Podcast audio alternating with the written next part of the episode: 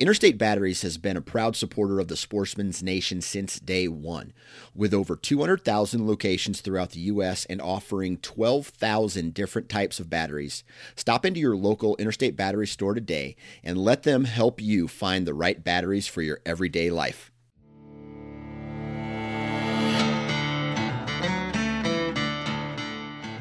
Welcome to the DIY Sportsman Podcast with your hosts, Garrett Prawl and Boudreaux Boswell. In today's episode, we have Jason Samkoviak of the Traditional Bow Hunting and Wilderness Podcast as our guest. As the name implies, Jason is a traditional bow hunter based in Michigan. He's been successfully bow hunting and learning to hunt natural terrain for decades, and he's one of the most meticulous people I know in regards to his process and his gear. So, you know, when I wanted to get you on to talk to you today, there's there's a couple things that I really like about your stuff. I mean, number one, it seems like we have a lot in common just in terms of kind of your hunting style and how much of a gear nut you are. And I know Bobby's pretty much the same way. And so there's definitely some similarities there. So I really want to, you know, kind of pick your brain a little bit about, you know, kind of top to bottom, what kind of gear you're picking for a whitetail hunt. But then in addition to that, I think your knowledge and, and kind of usefulness in scouting, especially in some of those, you know, northern, more big woods type habitat, I think the knowledge that you possess there is is definitely uncommon and so I'd love to you know kind of pick your brain a little bit more on that topic as well. Sounds perfect to me. So you're located exactly where? Um, in I'm Michigan? in I'm in Houghton Lake, which is basically center of the mid of the Lower Peninsula, right up by the you know the, you know um, northern Lower Peninsula is where I'm at. Kind of Houghton Lake, which is uh, about um, I'm three hours north of Detroit, three hours north of Grand Rapids, right in the middle. Okay. So and what what's the habitat mostly like? Is it no ag at all, or is there some agriculture? What what's that kind of flat, um, hilly? It's all flat here. Where I'm at, it's it's pretty flat for for you know 70 miles in any direction. It's pretty much flat um, like when I say flat, I mean like if you get 10, 12 foot elevation, you're pushing it, you know. Um, so it's pretty flat here. It's mostly uh, mixed hardwoods and conifers and some swamps and stuff like that. But uh, there is zero ag here. I mean, where I hunt, especially places I go to, um, it's it's all public land and a lot of it is oil well property where they you know they these huge companies lease all these oil wells out there. And so they got like road access to be able to run these oil wells and stuff. And it's uh there's no agricultural or any anything other than natural food for literally 40 miles in any direction from them. So zero ag here whatsoever. So is it kind of interspersed between like maybe chunks of you know higher ground dry ground hardwoods and then like vast expanses of swamps kind of interspersed yeah, very similar. It's uh, it's a yeah. You got um, you know, some areas it depends because I mean, and you know, being bow hunters, especially a traditional bow hunter, where we got to be, you know, where everything's twenty yards and under. Um, topography and terrain are huge to me. So like, I live in the middle of the woods. I could walk out my door and hunt right here on my property. I, am back up to state land on three sides, but I very seldom hunt here. Instead, I drive 35 or 40 miles away to go hunt to terrain um, that has more diversification to it that lets me be able to take advantage of funnels and stuff. So I'm usually the places I'm at are usually um, where I'm dealing with, uh, like you said, swampy lowlands. Um, you know, fingers of uh, high timber through the middle of it, um, bogs that butt up to, um, you know, to occasional clear cuts. You know, anything that gives diversity in that vastness of of open space is what I'm looking, or not open, but vastness of the same type of terrain. I'm trying to break it up. So where I'm at, it's you know, it's pure northern oaks and swamps and hardwoods. Yeah, it sounds a lot like if you drive a couple hours north of where I'm at in Minneapolis, you get a lot of that, you know, just kind of mixed, real flat, a lot of open bogs yeah. and spruce swamps and tamarack swamps and all that kind of stuff. Yeah, I've watched a lot of your videos, and your stuff that you're at is very similar. As a matter of fact, that one you just did, what I don't remember what it was called. I actually commented on it when you did it, um, and said something to you. I don't remember, but that one where you were doing that whole day in the in the Tamarack bog. Yep. Um, in there, you were scouting in there. That video was incredible, and the way you brought the detail in and explained why, spun around, explained to who you're doing, why you're doing it. Um, that video was epic, straight up epic video on how to do this stuff. Oh, I appreciate that, man. Mm-hmm. Yeah, I'm, I'm pretty excited to actually hunt there. That's, you know, like I mentioned in the video, that was one of those places that I had kind of been to a couple times in the past, but never really hit it that hard. And that was that, you know, first day that I was able to really take a, a big, long, full day and really deep dive and, you know, kind of walk on that frozen ground and cover some miles. Yep. Yep, that was a beautiful setup. There's no doubt about it. But that's a lot of the stuff I hunt, um, that kind of stuff. And then I'm sure same with you, surrounded by hardwoods and oaks and you know poplar stands and stuff like that. You know, a good mix of everything, kind of thing. And and that's what I like. If it's like I said, if you take if, if you just got an area that's pure hardwoods, or if if it's the continuous same thing all the time, it's too hard to hunt it as a bow hunter. We need diversity in a terrain to be able to use that for funneling tactics and especially as a traditional bow hunter, wide yep. open areas, it's it just it naturally goes against your nature of style hunting. So, like you said, the terrain features are what you really need as a traditional bow hunter to bring those deer into that sub 25, sub 20 yards, basically. Yes, exactly. And actually, on that note too, there I got a couple spots. Some of my favorite spots are incredibly wide open places. Like I'm talking, you could see you could see a thousand yards in any direction, and they got like little fingers and strips of like scrub brush and things going through them, and those deer use them like a highway. You know, anything that's a funnel, that's what I'm after. Yeah. So how do you, like, I guess where does your plan start when you're, you know, driving your 30 to 40 minutes and you're picking those areas? Yeah, you're looking for diversity, but what exactly does that mean? I mean, are you looking for anything in particular? For example, would you more, would you be more likely to key in on uh, a timbered area compared to an open area, say a, not, a timbered swamp versus a non-timbered marsh, or let's say a high ground like an oak, um, aspen flat next to like an area of dogwood or something like that? What are you ca- trying to key in on in terms of finding your uh, transition lines and finding your diversity? Great question. Now it depends. If it's scouting, I'm looking at everything and anything. But if you're talking about planning a hunt, um, it all starts the night before. Because um, I, I, like you guys, I'm running gun hunting. Now I'm not using a saddle. I still, you know, I use a lone wolf stand. But uh, um, but it, the night before, if I plan on hunting the next day, that night I'm looking into wind direction. I'm taking into account what time of year it is. If uh, if it's early season, I want to focus on. I'm not. I don't ever hunt food very often. I do catch. I, I will chase white oak trees in the early season um, for evening sits. Um, but I'm trying. If it's early season, I want to figure out where bedding and food is and then I'm going to look for travel corridors between that as close to bedding area as I can. So that night before, I check the wind direction, figure what that is. That's going to tell me where I can go. Then I start looking for opportunities where the food sources are they're going to be hitting at this particular day, whatever, you know, because it does change regularly with white oaks, um, you know, and maple leaves coming down and that kind of stuff. So once I know the wind direction, I know the food source I'm looking for, I start going over my stand sites I have, places that I haven't hunted yet that I can go into blind and I'm excited that I've, I've figured out on a map and then I start putting all the pieces together. And then the next morning, that'll be my attack plan. I head in there, whether I've been there or not, or it's blind. I go in there, get set up, and hunt it. But it, it varies. But my my number one rule that I guess that I seem to unconsciously follow is I always want to be as close to bedding as possible, and I want to be in the thickest stuff I possibly can, and I want it to be um, something that is going to relate to what it is their plans are for that day. That deer wakes up with an agenda for that day. I need to know what that agenda is so I know how to intersect them. And so, are you kind of prioritizing morning sits and evening sits equally, or do you favor one versus the other? I don't favor one versus the other. And actually, uh, somebody asked me that a while ago, and I, last year, and I went through and looked at it. Um, I keep pretty good records, and I think it's about 120 something deer that I've killed so far. And out of those, it was about even. I want to say it was 60 of them were morning and 49, you know, at the time. It was, you know, it was about even for morning and evenings. Um, so they're both running pretty even. I don't put more emphasis on one versus the other.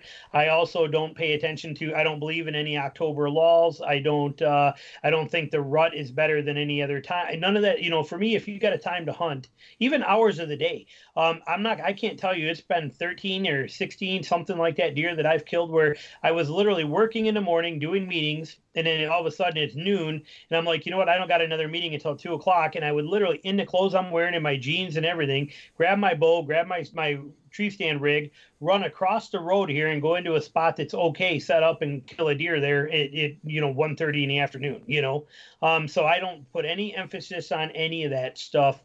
Um, one key tip I will say that I find it does that not a lot of people know about that is worth millions to know is um, uh, you get it there where you guys are as well. Now I don't know about Utah, but I know that uh, when you're in uh, Minnesota, you get these days too in October where it can be uh, you know it's, it's, hotter than it should be, way hot. Yep. Um, on those days, a lot of people say I don't want to hunt. It's too hot. The deer won't move. Believe it or not, I find the best movement on those days is going to be between 10 o'clock, 8 to between 10 a.m. and 2 o'clock in the afternoon on the hottest days you can find. Reason for it is is because usually the temperatures don't peak out till usually they usually peak like let's say it gets dark at six temperatures peak at like five o'clock is when it gets to that 80 degrees or whatever it is. And then it stays that way till an hour or so after dark before it starts to really taper off.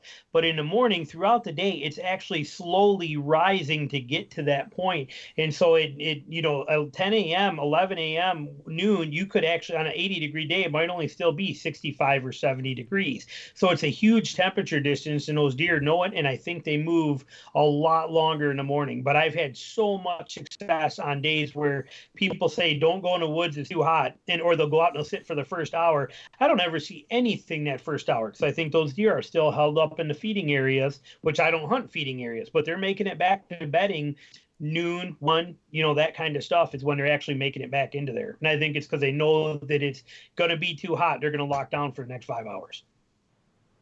Oh, yeah that the deer that i shot on opening day last year it had gotten up to 95 degrees that afternoon, and those deer came through probably, I don't know, I want to say an hour and a half after sunup.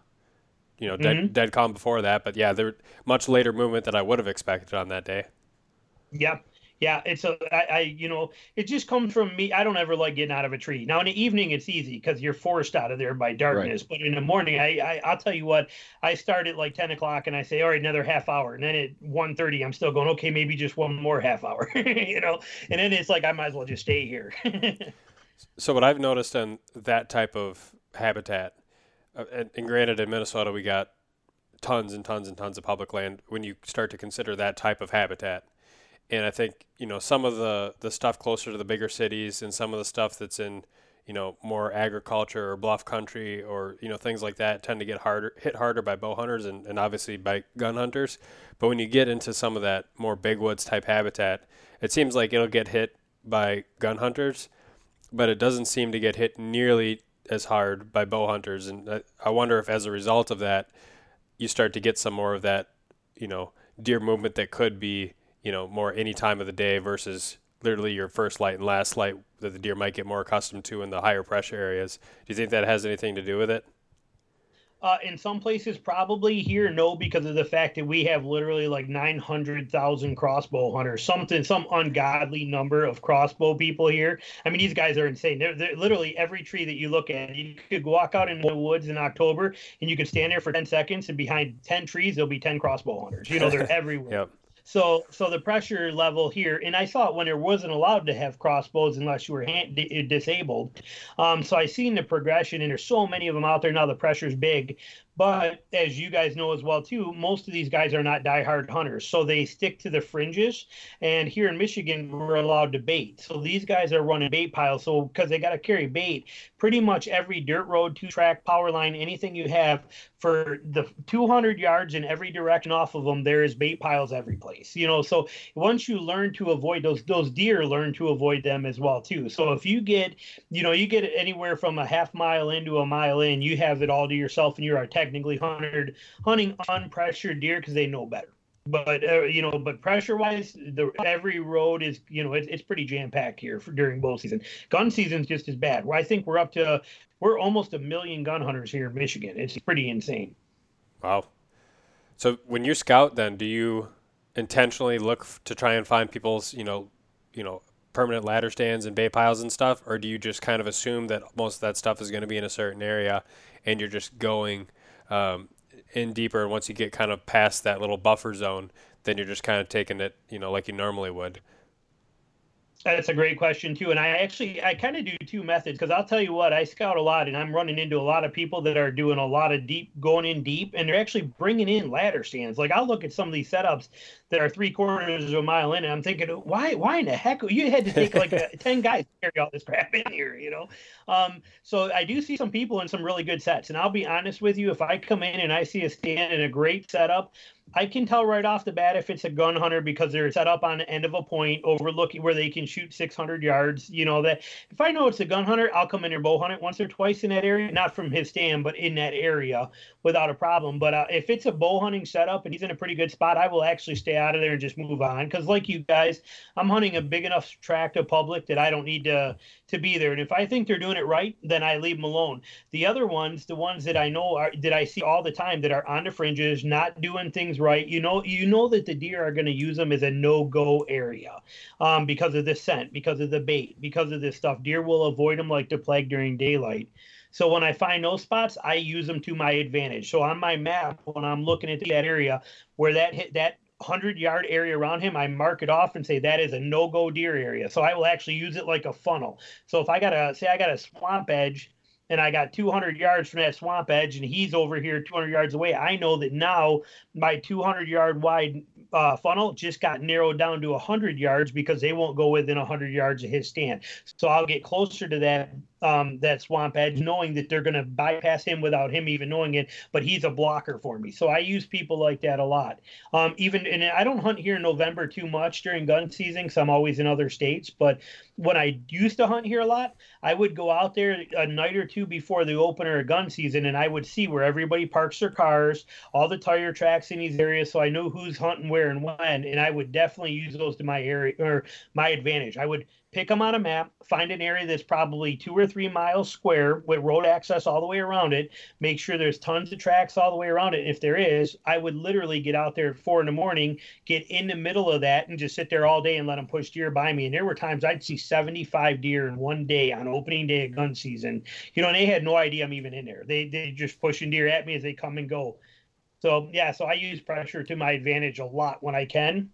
Um, but if they're in a great set, if there's somebody that I got a lot of respect for what they're doing, I actually will just shy away and give it all to them. Good luck to you. You're doing great. And, you know, I almost want to leave a card there that says, hey, if you kill one, call me. I'm, I'm here. I'll come help you. I'm curious. Are, are people allowed to leave stands in the place that you hunt, or does it just kind of happen? Uh, it, it happens a lot, but now there is rules. You have to have your name on your tree stand, your name and your address, or your name and your driver's license if it is going to be left out. All stands cannot be put out until I th- I, I, can't remember because I don't leave stands up, but it's either uh, it's either two weeks before the season uh, starts or maybe maybe a month before, but they have to all be pulled within a month after the season. So they're only allowed to be out there during that time. But when I'm out there scouting in the spring, you know, if I go out there and I scout, if I'm scouting, you know, if I go out there and spend a whole day scouting, I'll pass 35 tree stands. You know, mm-hmm. especially mm-hmm. when I'm closer to the road because I also hunt. I I go deep a lot but I also one of the tactics I've been using for last few years is because uh, now with you know GPSs, Hunt onX, all this amazing technology, and now we're getting cell service in a lot of the areas where I hunt. We used to not have it, so this stuff wouldn't work. Now that it is, there's a lot of people that are going deeper.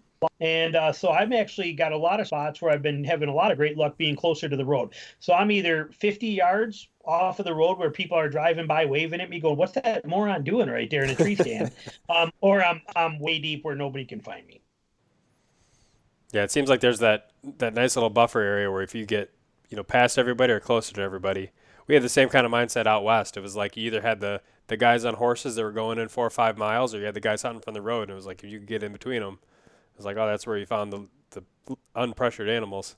Same type of right. deal that is the, the key in my opinion is to find deer that are not pressured during daylight and in order to find that it's all 100% based on scent if a person walks through there, whether they're a hiker, a biker, a mushroom pick, not that they're mushroom picking in the fall, any activity, small game hunters, we got a lot of small game here, like you guys do. We're at two, a lot of small game hunters that are running dogs here. Um, they stick to the roads, they stick to the two tracks and the fringes. Um, you know, any of this kind of stuff, anywhere there's activity that's leaving scent on the ground during hunting season, that is pressure. So find the area where nobody is going to walk. If that means uh, you got a bus brush to get through there, you got to put hip boots on to get to it. Doesn't matter. Just go somewhere where nobody is, and that's where they are during daylight. Do you guys have um, dog hunters running bears out there too, or is that a, a bait only type of deal? Yeah, no, there there is. It's a pro. You know, I I I get them. The kicker part is they can, and it's actually legal here for them to actually come and hit your bait sites and start their dogs from your bait site. So that's kind of a problem. But here where I'm at, we can only get a I get a tag about once every 10 years, you know, about nine to 10 years here. Wow. So it's so limited. I pulled one last year and uh, I, I had big bears coming in, but they would always come in an hour and a half after dark. I couldn't break them, whatever I did. Um, but we do have them. But our season here is in September. So it's usually over before bow season starts on October 1st here mm-hmm. for the most part in my area. So they're not too bad of a deal. But September 15th is opening a small game bird hunters, squirrel hunters, everybody's running around in the woods like crazy and because you can bait here uh, about September 1st, September 15th, whatever the day, I don't bait. So, whatever the day is they can legally start is when all of these guys are hanging tree stands, they're putting bait piles out. I mean, we're technically only allowed to bait with two gallons spread over a 10 by 10 area. That's all you can have in the woods at one time. I have, I, I walk into bait piles again, being a mobile hunter in a lot of the places I've never even stepped foot in. I'm picking them on a map and heading there. On the way there, I'm crossing over bait piles, and some of these things, it's literally a dump truck. I don't mean a pickup truck. I mean it is a dump truck load of sugar beets and baits. They they span for half an acre. You know, I've seen some pretty crazy stuff. So as far as, um, like I said, a lot of activity in the woods is basically best way to put it. Do you favor spring scouting above all? You know, kind of when the hopefully the stuff is still frozen, a little bit easier to walk on the wet stuff before the greenage comes up, or do you, I guess, favor in season type scouting more? Uh, I think not. I don't think anything beats in season. So um, for me, the only time I'm not, if I still have tags in my pocket, I don't scout in season a lot. But the times I do are um, the days that it's pure straight up miserable thunderstorms or pouring rain to the point where you just you, you can't hunt. Um, I will use those as scouting. I, will scout my butt off during those days because they're like a free day because the rain's washing your scent away immediately. Um, so I'll do that. I got good rain gear and I'll be out. I'll spend all day out there. Sometimes, believe it or not, my wife laughs, but if it's pouring rain during the hunting season, I'm not gonna lie. I'll go out there with my headlamp on full blast and my my flashlight full blast, and I'll actually scout at night even if I want to check areas out, just because the rain's giving me the free option. Um, so in season scouting is the best if you can do it. Um, I do like spring scouting better than anything else, or better than any other time of the year other than in season. Now, the kicker here, where I'm at in the north, we get so much snow here that I don't usually have the grounds or the the marshes are thawed out by the time the snow's gone. Mm. So I don't get that like you guys get a lot of that, where you still have the frozen ground and no snow, so you can walk on the marshes and the cattails and everything, and still have that easy walking, but still see the ground. Yep. Um, I don't get that too often here. So for me, it's usually it's a real short window because it's usually we have snow here till till usually April, and then by usually beginning of May the ferns are up, and so I got like a short four to five week window where it's my world, and I I try and get out there and do as much as I can. Yeah, that's the top thing. Even even here, I mean, it's not that long of a period when you have kind of the perfect conditions of ice and no snow and no greenage. You know, it seems like you get cold, cold, cold, cold, and all of a sudden it's 50 degrees for a week and everything's melted and it's it's all gone in like no time. Yep. Yep, and if I, I want it either frozen solid or not frozen at all, because the worst is that thin ice, you know, where you can step for one step on it, next step punch through every step. Yep. It. Yeah, I'm actually I've been suffering the last month. My knee's been blown out because I was in hip boots out there. I was scouting scouting a swamp and I had caught a root wrong and twisted, you know, in the water and I bit it and fell down. And the water fills your hip boots and takes you right under too. And uh, but I twisted my knee up pretty bad. That it's been I've been finally I'm at like sixty percent of it right now. But I mean I couldn't even like get up and down stairs. I couldn't do nothing for a few weeks from it. it I, I like it yeah, that that walking in the marshes, man, I want it either thawed out completely or froze solid, not that half halfway stuff. Yeah, it seems like you burn about six times as many calories, and you're kind of busting through that crust every t- every step. Yeah. Do you guys have those marshes out there where it's like the the moss covered bowling balls? You, know, basically yeah. it's like a big bog, and in, under there it's like literally they're, they're like 16 pound bowling balls covered with moss. So you have to step on every one of them, and they're rolling and moving. And I'll tell you what, you walk 100 yards in there, and it's like you ran 30 miles straight sprint. It's exhausting. we got a little bit of everything. I think we got the you know we got the cattail marshes. We got uh, that thing you just described. You know. I don't know if that's the same thing as you know what you'll hear people talk about as like hummocks, but we got yeah just those little little bumps and mounds everywhere that you got to walk around. Yeah. And then we got the yeah, yeah. we got the hardwood swamps and we got the floating bogs where it feels like you're walking on a waterbed and you don't want to punch through. yeah. Mm, yeah, always an adventure. You learn some interesting walking techniques. So when you try and walk deer, because you learn instantly, don't go on the deer trails. Well, you walk to deer trails, but don't walk in the middle of deer trails because one minute it's you know eight inches deep, the next minute it's three feet deep. You know, so you learn to duck walk the sides of them, and yeah, that, you know, always an adventure. That's actually one of the, the tactics I use to try and figure out if the trails I'm looking at in an aerial photo are deer trails or hunter trails if it's really wide, I always figure it's most likely a hunter that's that's taking that route out from the road or off of a point or something to get out deeper in the marsh. Because every time he's walking out there, he's he's stepping a little bit further out, getting wider and wider and wider to try and make sure he stays on something halfway solid. That's pretty brilliant. I never thought about that, but now I'm gonna I'm stealing that. I'm gonna use it next time I'm out there if you're paying attention, because the deer will walk right down that trail. You're right. They you know and they follow the same steps with no problem. But you're right. That's interesting. Yeah, I'm I'm gonna have to check that out. Yeah, you can tell some of them are really obvious when you look at the, the aerial photos. It's like, ah, uh, it doesn't look like a deer trail to me. Looks like you could drive a four wheeler down it for the most part because of how wide they made it over time. Mm-hmm. Yeah, well, especially here with, like I said, where you guys have baiting where you now you guys can't bait for you don't even have uh, any options for baiting or anything in either one of your states, right? Uh, Wisconsin, certain counties you can bait, and I think it's okay. you know similar to Michigan where it's a limited. I don't know remember what it is, a gallon or two gallons or something per forty acres. Uh, but Minnesota is no baiting, and I'm pretty sure they got rid of the like salt and minerals and stuff too. Yeah. You can bait yeah. in Utah, but then in Missouri, uh, you can only you can bait up to like 15 days before season, and you have to pull all bait by then. Yeah. Now, are you hunting in Missouri every still each year? I know you used to live there. Yeah. You're not there anymore though, right? But you hunt yep. in Missouri each year. Yeah, yeah I, I got I family that's there. Yep. Missouri is one of my favorites. The public land there is getting way overrun. Um, you know, a lot of people on it. Um, but I, I, definitely love Missouri. I, I, make a point to get out there first week in November every year. It's one of my favorite states. Yeah, it really depends. Like northern Missouri's gotten real bad. If you go down to the Ozarks, you know, where me and Garrett hunted this fall, we didn't see anybody during bow season. Um, yeah. But that's just the way it all because nobody wants to hunt Mark Twain National Forest. It's just it's a tough cookie to crack. Uh, whereas you get up in northern Missouri and a lot of the ag land around those public land, there's a lot of people up there. Yeah, that's where I am, Northeast Missouri, you know, right there. And uh, I'll tell you what, it's definitely loaded with people, no doubt about it. But I mean, it's it's fun, and we keep going back to the same area because it's a pretty huge area, and I can get away from people pretty good. And I, I you know, you, you invest time, you start learning it, you know. Um, but yeah, I, I love Missouri, but uh, I like that there's, you know, no, you can't bait there on public land, you know, or at least we don't see anybody doing it. So I, I like the states no baiting. Of all the states I have hunted, Michigan is by far the hardest state to hunt um, because of the fact that you compete with baiters. Think about a deer's life cycle for the entire year and how you try to pattern what they're doing. You try you you know they're coming for acorns. You know they're going after maple leaves. You understand that they got browse in the winter. You you know their food cycles and what they're doing and where they're bedding. And then all of a sudden, two weeks before the season, it's a smorgasbord of carrots and sugar beets and corn every 30 yards. There's a pile of food for them, and they don't have to come to it. They can eat it all night long when they have the security. It, it just throws a wrench in such a game plan. It's so hard to to to figure out how to make that work here. So yeah, it's it's tough.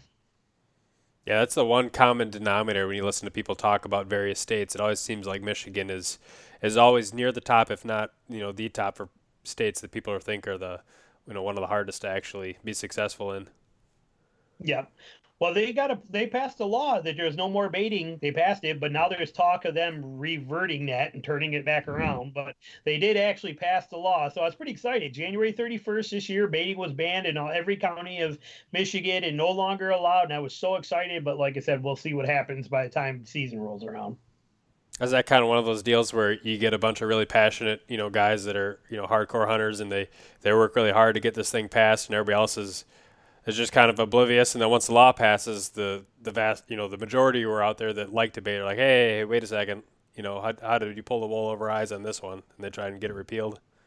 Well, it's because of the CWD. That was the reason. So oh, they tried to okay. cancel it because of CWD. But now there's people that are throwing such a fit because they're they're quote unquote you can't kill a deer in Michigan unless you bait. Uh, there's no ag here. It's all northern. You know, everybody comes from down south where there's no public land up here to the north and they come hunt and they got to have that bait pile uh, or you can't kill a deer here you know? So they that's their attitude and so they're trying to turn it around because they're afraid of losing hunters that people won't hunt anymore uh, the massive amount of money lost to it due to that not having the people coming up north to hunt and going and staying at all the hotels and the bars and the restaurants and so it's it's all a political thing and I, I i i'm over it either way. I've hunted here with bait for so long that you learn how to work around it but um, I was kind of hoping they'd get rid of it, but I just will not take it any way it comes. Just give me my tags and let me fill my freezer. yeah. Well, you brought up an interesting point regarding the, you know, the food cycles, and I think, for the most part, I would say most deer hunters are familiar with the fact that deer like white oak acorns in the upper Midwest. But some of the other food sources, some of the natural browse, I don't think are nearly as, as commonly known or understood. What are some of the big ones that you kind of find and, and try and key in on? Well, basically, white oaks here where I'm at because they start falling about mid September is when the white oaks hit the ground. Uh, our season doesn't open until October 1st. So I would say by the time the season opens, probably 40 to 40% of white oaks are already completely wiped out. Um, but I focus hard on those trees, those white oak trees, uh, for the first couple weeks of the season. I'm chasing those trees. Uh, I've usually pre scouted, not individual trees, but areas that I, I can see them. You know, I usually go out there in uh, end of July and, and August, and I'll use binoculars and see which trees look pretty good in, in certain areas and then I'll key in on those in the first few weeks of the season. Then I start to transition once the maple leaves start coming down. maple leaves, uh, they love the maple leaves. Once they hit the ground, they're loaded with sugars and they really just eat them up. So I try and find areas of those which are usually close proximity to um, clear cuts and poplar stands and things like that. Uh, so I'll start scouting those areas and looking for fresh signs of crap and stuff like that in there, and it tells me that they're in them. Uh, so that's food sources that I'll pay attention to.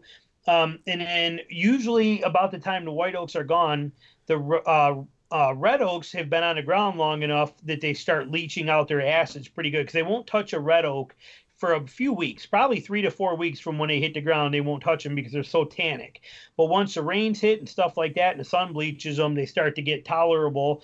Um, and so usually come November, uh, you know, November through December, they start hitting the red oaks. There's a lot more red oaks here where I am than white oaks, so there's the the red oaks will last all the way through till the snow covers them up and buries them.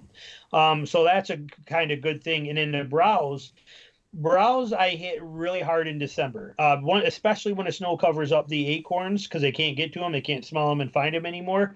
Um, browse is anything from maples to popples or to poplars to aspens to willows to dogwood to any basically anything that they can that has a bud on the end of it they're going after for the most part. Um, I've even seen them eat you know they'll they'll eat you know bark off a cedar they'll eat pine um, you know the cambium layer of pine I, I've seen them eat all kinds of stuff but I think that wintertime heavy forage is going to be anything that they can bud on, that they can reach. So think two, three, four year old clear cuts. Anything that's got something they can reach with a lot of sticks and branches with buds on them, those become magnets in the wintertime.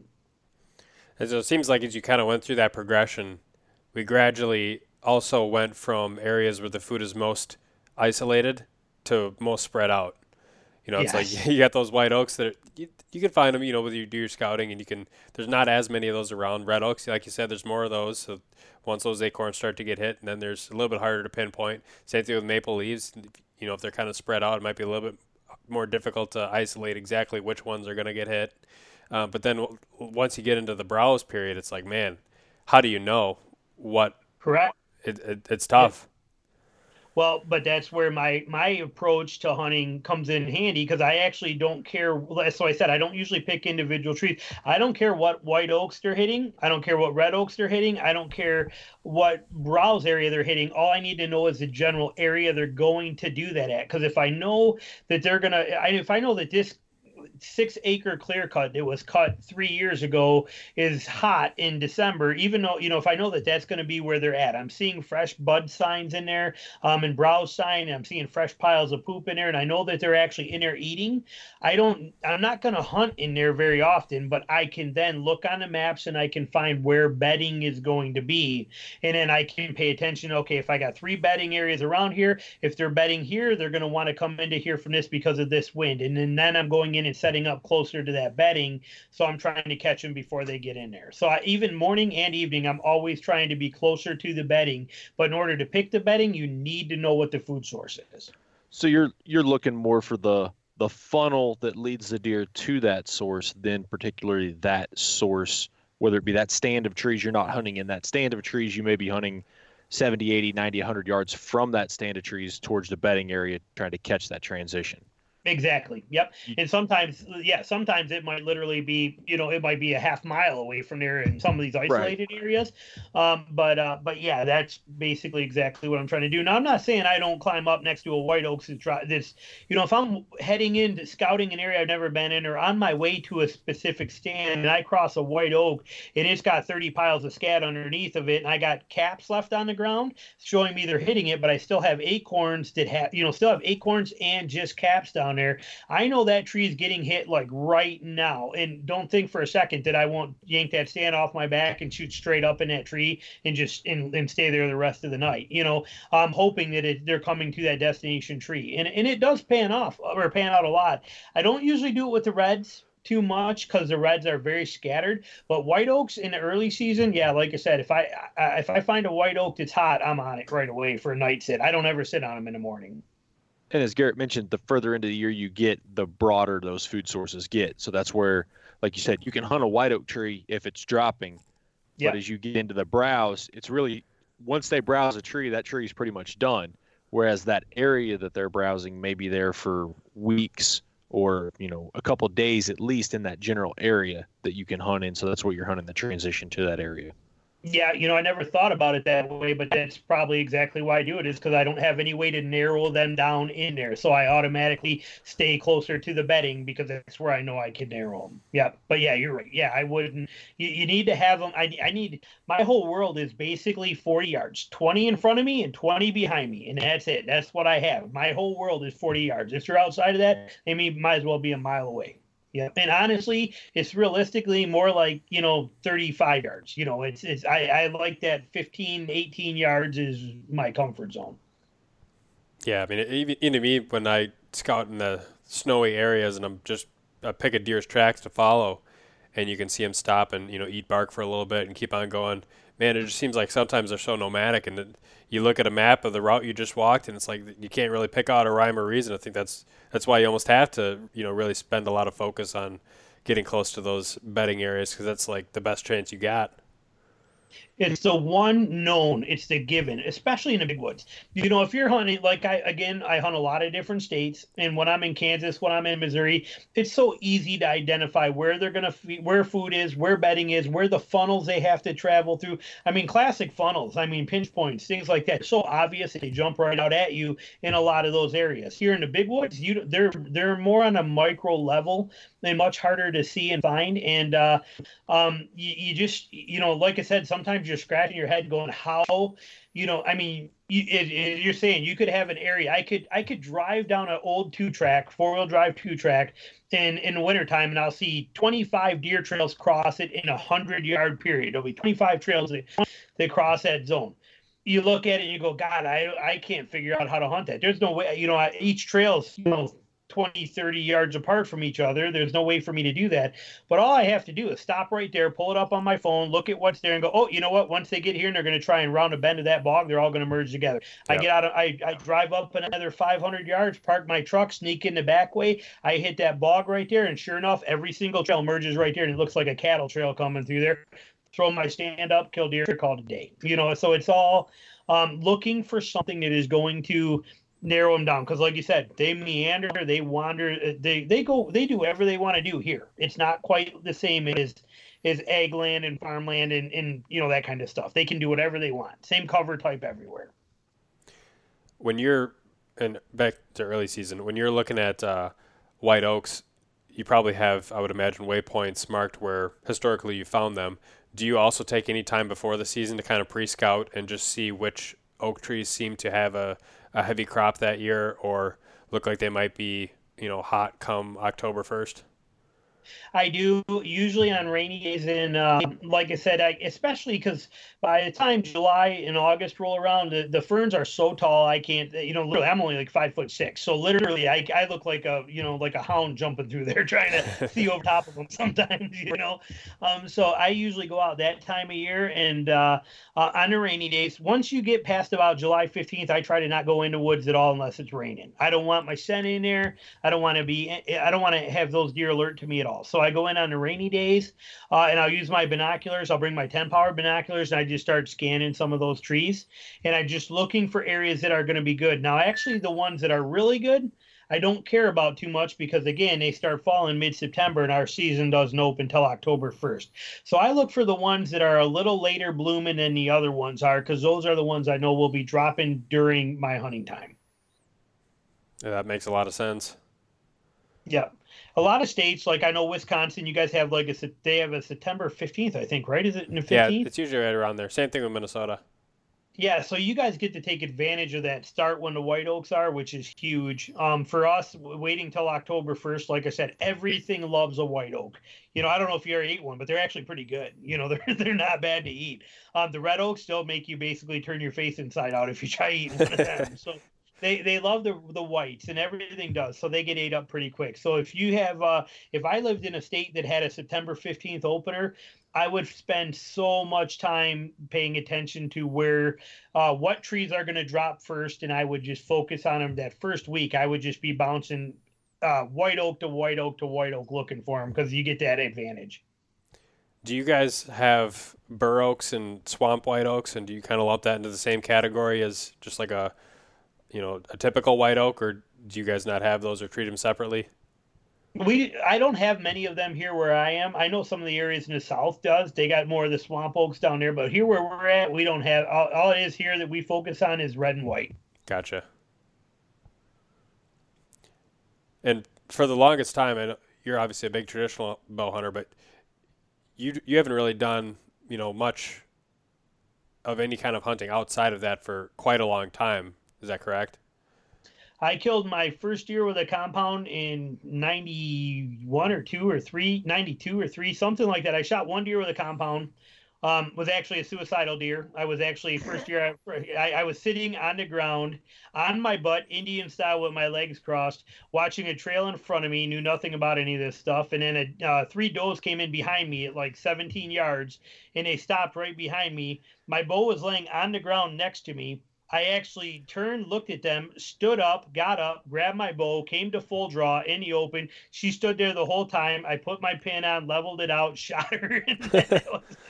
so that was the only deer I've ever killed with a compound was that very first one. And then uh, and then that, uh, then I bought a faster bow. I bought a Browning ballistic mirage or something it was with this overdraw and all this fancy crap and my arrows were like crossbow bolts. And um and i shot it uh i shot it for a little while and the whole thing started it, it split limbs twice it cracked limbs things were coming apart and i said forget it and i went and bought a recurve. And so since night that was still that same first year. So if it was 93 that i killed that first year so so since 93 I, I hunted with a compound for about three months and then everything else has been with a traditional bow Never killed a deer. The only thing I've ever killed with a with a gun has been a couple of rabbits, a couple of you know rabbits, squirrels, and uh, and a coyote. That's you know that's the only thing I've ever killed with a gun.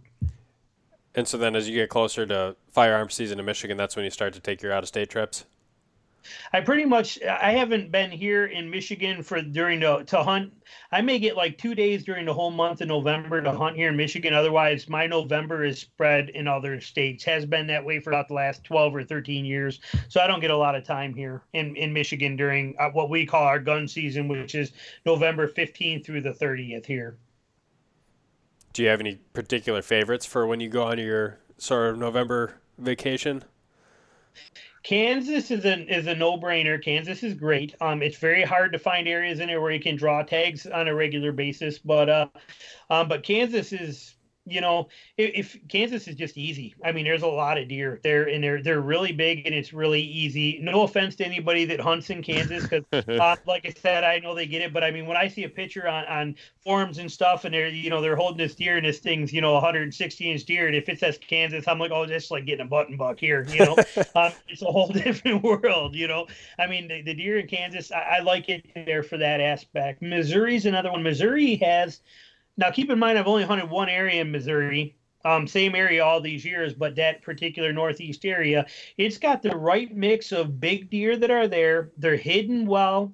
They're not real dumb and uh, you got to work hard for them. And there's enough other deer to keep you occupied and busy. And if you're somebody who, like me, who isn't a trophy hunter at all, um, it's a happy place. So um, there's a lot of great states. We used to hunt Illinois all the time until you couldn't get in there anymore. That's another great one. We hunted Shawnee National Forest there. Um, you know, pretty much everywhere I go, it's all public now. And uh, there's a lot of great places. Indiana, I went there last year for the first time. I was only there for two and a half days, but I was into deer constantly and had a blast. And that was in January. January. Um, you know, I, I, like a lot of these different states. Uh, I want to hit Kentucky. I haven't been there yet, but that's on my to-do list. Um, in Oklahoma, as soon as I can't pull Kansas anymore, or as soon as I try and they tell me, "Hey, you didn't draw it this year," I'm heading to Oklahoma. Have you ever thought about putting in for the McAlester hunt there in Oklahoma? I, I you know, um, and I, I, haven't, and the reason for it is a lot of those are. Um, I try to not focus on the draw hunts because of the fact that you know um, I want to learn the area over and over again. You know, because right. usually your first time you go into a spot, you're only there mm-hmm. for a week. You know, so you go in for one week and you barely learn it, but you know at the beginning but then when you come back next year you're already like so much further ahead than you were that year before. So i try to that's why we i say we've stayed in the same area in northeast missouri. Um, kansas we stayed basically in the same two units. Um, we try to stay in those same areas because that way you can learn as much about it as possible. And every year i get better and better at it you know? Makes sense if you do a, yeah you do a draw hunt you may not get it for three more years. By then, you forget. It's the terrain changes, and you know it, it's it's hard to follow. And I know that McAlester hunt. It's a Army ammunition depot, if I remember correctly, and it's a traditional only draw hunt, basically. Yeah. And they they really limit you to even what units and what areas you can hunt. So even if you draw every other year, you may not even get the same area open for you to hunt in those years. Uh, but they do have some just stomper deer on there for Oklahoma. That's for sure. And stomper deer in Oklahoma are like uh, huge deer for everywhere else in the world. I mean, there's that's massive.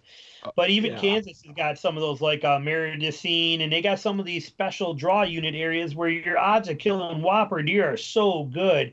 But again, you may not be back there for five, six more years. So to me, it's almost you know wasting that time and not you know because I I don't get to learn it. You know. Right.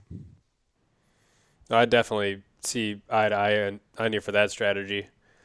I mean, people people talk about you know putting in for like Iowa tags, and it's like, yeah, if you hunt there once every three years, like that's that's great. But for that amount of money, I could hunt the same place three years in a row and get to learn three times as well. And there's still there might not be as many big deer, but there's still going to be some. And with that extra experience, you're just as likely, I feel like, to to get one of them, if that's what you're after. Yeah, and you know, I'm I'm like I said, I'm not by any means a trophy hunter, not even a little bit. I mean, I try to not shoot little baby deer too much, eh, you know, as far as little bucks. I'd rather leave them out there for everybody else. But on the same note, um, you know, I, am just not picky. I couldn't tell you the difference on the hoof. I unless they were side by side, I could not tell you the difference between a 160 inch deer and a 180 inch deer. Honestly, I just learned which one was a G2 like three years ago. You know, so uh, you know, I've just never never cared too much. But um, I'll tell you this: the way that the whole the U.S. is structured when it comes to deer hunting, you can either if you want to do hotels, you want to like I live in a wall tent. I'm in a wall tent six weeks a year, and I straight up love it. But I can take my little bitty trailer, my five by eight trailer with my wall tent, my whole rig. For the price of tags, I can travel anywhere I want to and hunt every single. I can hunt anytime I want from basically September 1st all the way through February 15th. And you can be into deer on public land anytime you want to be. And it just doesn't get any better than that. So, um, you know, I, I, love the public aspect like you guys do. You know, I mean, I, I, that's, that's my whole world. I can, I can hunt five different states a year and it doesn't cost me a thousand dollars. You know, all I got to do is find a time to be able to get out of work to do it, you know? When you're hunting out of the wall tent like that, do you have, Um, do you just kind of go like shower free for a week or however long you're going to hunt, or do you like just take off and go to like you know pit stops or whatever, or how do you how do you kind of manage the the hygiene aspect of it? I take a shower every day, and it's the thing you look forward to most at the end because I got this brilliant system. So imagine my wall tent set up in there. Now my wall tent is floorless. There's no floor in it. If you've never yep. stayed in a tent that doesn't have a floor, it's the best thing in the world. You don't have to take your boots off. Um, so in my wall tent, I got the two cots in the front, and I got my wood stove sitting right there. So what I do is, as soon as we get back to camp, a couple hours after dark, you know, we get back, I take my two uh, tea kettles and I fill them full of water and I put them right on the wood stove. We start the stove up, we make dinner, do everything. Well, an hour later, both of those kettles are hot. I have a jet sled with us that we carry for multitude of uses. Mm-hmm. Um, well, I take that jet sled, pull it right into the wall tent. I fill my solar shower with those kettles of hot water and hang it from my wall tent. And then I take all my dirty clothes, I put them on the floor of my jet sled and then I take a shower, hot shower. It can be 20 degrees outside, 75 in a tent right next to the wood stove. I have scalding hot water coming down on me. I take a shower. Then when I'm done with my shower, all of my soap from me is ran all over my clothes down there, um, and I'm washing with a scent-free soap, so it's all in the clothes. And then I actually st- stomp all over my clothes in the water in a jet sled and do laundry and a hot shower at the same exact time. And it is the most amazing thing you can ever. It beats any hotel. I don't care where you've ever showered before course, is the most amazing thing in the world. Oh, I like that idea a lot. And your, your solar shower is that just like a big black bag essentially with just kind of a That's exactly Yep, four gallon bag, and uh, I'll tell you what, you put you put two kettles of hot water, and then fill the rest with cold water. Four gallon shower is, I mean, that's that's literally like a ten minute shower. I mean, that's serious shower, dude. It's incredible, and you got you can turn the water off, so you soak down really good, get comfortable, turn the water off on a valve, soap up completely, turn it back on, and then you uh, then when you get done, uh, you just stomp all your clothes in, and then you get down, wring all your clothes out, turn the water back on, rinse your clothes, like I said, and then you hang your clothes. Uh, on we got hooks all around the frame of the tent by the by the wood stove in laundry lines there. You hang all your clothes on there, and two hours later, everything is completely fresh, clean, and dry for the next day. I can go on a on a ten day hunt bringing a duffel bag full of clothes and spend the whole time wearing just two outfits, including socks and underwear, because you just do fresh ones every day. You're, you know, you wash them every other day. Yeah, I'm glad I asked that question now because that that's pretty, that's yeah, I like that a lot. It's definitely an interesting tip trick. I've never heard of anybody doing it that way, especially with the jet sled under you to catch the water to wash your clothes at the same time, basically. Yeah, oh, it's it is. I'm telling you, it is by far the best shower you will ever have. Especially, you know how it is. Especially, you're hunting in these hill country too. You're you're a mile and a half in there. It's up and down three ridges, carrying all your stands, gear, everything like that. Or you kill a deer and then you're packing a deer out. Sometimes you're getting back at two, three in the morning. You're exhausted. Your body aches. And I'm not gonna lie, there's been times I fill that jet sled full of hot water and sit in it like a hot tub. my wall tent. I'm just happy hunting in the mountains out here where I get the wet wipe wipe down at the end of the day. Right. That's like right. the most refreshing thing in the world. It's like, yes. Yeah. yeah. I, I bet a hot. I found it uh, when it comes to those wet wipes. The uh, just to buy the uh, the buy the unscented baby wipes. You get a ton of them more, and they're still unscented, and they, they work just as good. And you get to carry a bunch of them for like next to nothing. And the other thing too is that that hot shower and, and just feeling clean. That that does a whole lot for boosting morale for the next day. Yeah, absolutely. Yeah. Yeah, wall tent is the best way. We have we just bought a travel trailer that we got that we're going to use uh, for the winter time. We're going to kind of part time snowbird and spend some time down in the you know Georgia and Alabama areas and doing some hunting in the winter down there. But I'll be so we have a camper, hunted out of hotels a few times. I have the wall tent. I'll tell you what, if I given my choice hands down over, I don't care if it was a, a 45 foot fifth wheel, I'll take a wall tent any day of the week. When it comes to a hunting trip, being able to walk in and out with your muddy boots on, you're you know sitting around a, a wood stove in your underwear when it's snowing and five degrees outside, you're in there, you guys are playing cards and laughing and telling jokes, and it's it's just it doesn't get any better than a wall tent. You just can't beat it unless you're in. Now, if you guys, any of your listeners, if they're living in like Georgia and Alabama and Florida, put a floor in the thing because I'll tell you what, the snakes and your your spiders that are the size of my of a Volkswagen and all the stuff they got down there. Um, I would have a floor in my tent there, just have a zip out for where the wood stove is. But um, but a wall tent is a gold mine. I, I, I wouldn't trade it for the world. Two thousand bucks for a stove and a tent, or, or you know the whole kit. Um, and uh, and like I said, you got your own you know your own little world. You take it anywhere you want to. Just get in the car, go, pay the tags, and start hunting. So, out of curiosity, what's the setup and teardown time of your wall tent with your stove in it? My mine is a uh, mine's a 12 by 14 wall tent, which is perfect for two to three people. Uh, four if you use my cots. I got these Disc-O-Bed cots that are actually they stack like bunk beds. So if you right. wanted to run four guys, you can in in two persons amount of room.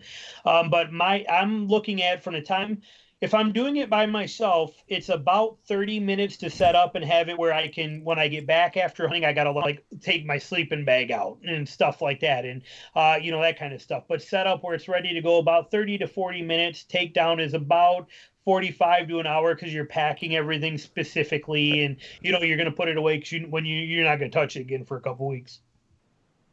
Yeah, pretty quick and easy. Yeah, not as bad as I was thinking in my head. I was thinking, you know, like in by yourself, an hour and a half setup time, three hours tear down probably. So no, yeah. not bad at all compared to what I was thinking. Yeah, and it depends on how elaborate you want to get. If you want to right. set up like a custom kitchen, you know, all that kind of stuff. Uh, when I go when, when, we go to Missouri, Steve Teray from Northern Miss Longbows, he comes out there with us, and that guy sets up like the most elaborate. I mean, the guy's got like a whole village, a wall tent, a cook tent. I mean, he's got it all, and it's amazing setup. But yeah, his it probably takes us about two hours, but three of us to break his setup down. But it's uh, it's like I said, it's the most luxurious setup you've ever seen in your life. But you don't have to get that involved. A simple wall tent uh, we usually put a uh, one of those canopies, those 12 by 12 canopy covers, like you see at shows, outdoor shows. We put one of those right in front of the wall tent, so it's like a huge vestibule over the front of our wall tent. Um, but that, like I said, all in all, you're talking yeah under an hour, you know, set up and take down and not expensive to buy and gives you the freedom to go anywhere you want anytime you want. You know that's, that's the best. No renting cabins no having to drive hundreds you know 20 miles to a hotel room and pay hotel fees. Plus it's really hard to, to you know to skin a deer in a hotel room. You know you can do it. We've done it in a bathtub but it's not easy you know. So on that topic i mean on your on your out of state trips, how often would you say you, you know, basically, you know, drag the deer out or use the jet sled or whatever and, and kind of hang it up and skin it back at base camp versus how often do you bring a frame pack and just try and quarter the animal out and just haul it back that way? Used to be about 50 50, depending on where they were in my situation. But uh, about four years ago, I think it was in Missouri, I did a comparison. Uh, so I, I killed a doe and I packed her out, um, and I boned her out, cut her up, packed her out of there, and it took me like 43 minutes, you know, to, to from the time I got done taking pictures and rolled my sleeves up till the time I had her in my frame pack loaded and you know hit my last hip belt buckle and was on the way out. It's like 45 minutes to an hour. Uh, then then two days later, I killed a nice eight point I was only about a hundred yards from where I could get the truck to down this little kind of access road, uh, but but it was an uphill drag. So I thought, you know what, I'm going to gut this deer, drag it since I'm tagged out. I'm going to gut it, drag it back to the truck, get it in the truck, bring it back to camp. Uh, Steve again in camp, he had a gambrel set up with a tripod, so I'm like, I'm gonna, you know, I'm gonna skin it out and do it right there on the tables instead of being bent over. So it took me, um, it took me like 20 minutes to gut it. It took me, and I got these numbers written down somewhere. It was like 40 minutes to drag it that 100 yards. That was the most exhausting thing I ever had to do. it was only like a 20 degree uphill, but my God, it was brutal. Um, but I got that thing to the car. Then it was hard, you know, getting it up in the back of my truck. Drove it back to camp. Basically, all in all, that process took me like three and a half hours to do that buck. And then that didn't even count me having to load all the garbage in there and take that down to a dumpster they had at one of the parking lots to throw out the, you know, legs and the parts. Yeah. So I, since then, I don't, I don't, I, only time I ever drag deer is if I'm required to by law, um, or if I'm here in Michigan where I'm going to hang them in my garage and leave them hang and age for a few weeks. Uh, I'll use a jet sled, but otherwise, on all my out of state hunts, I'm boning them out and taking them out in a frame pack. Do they allow? An... Oh, oh, sorry, sorry to cut you off.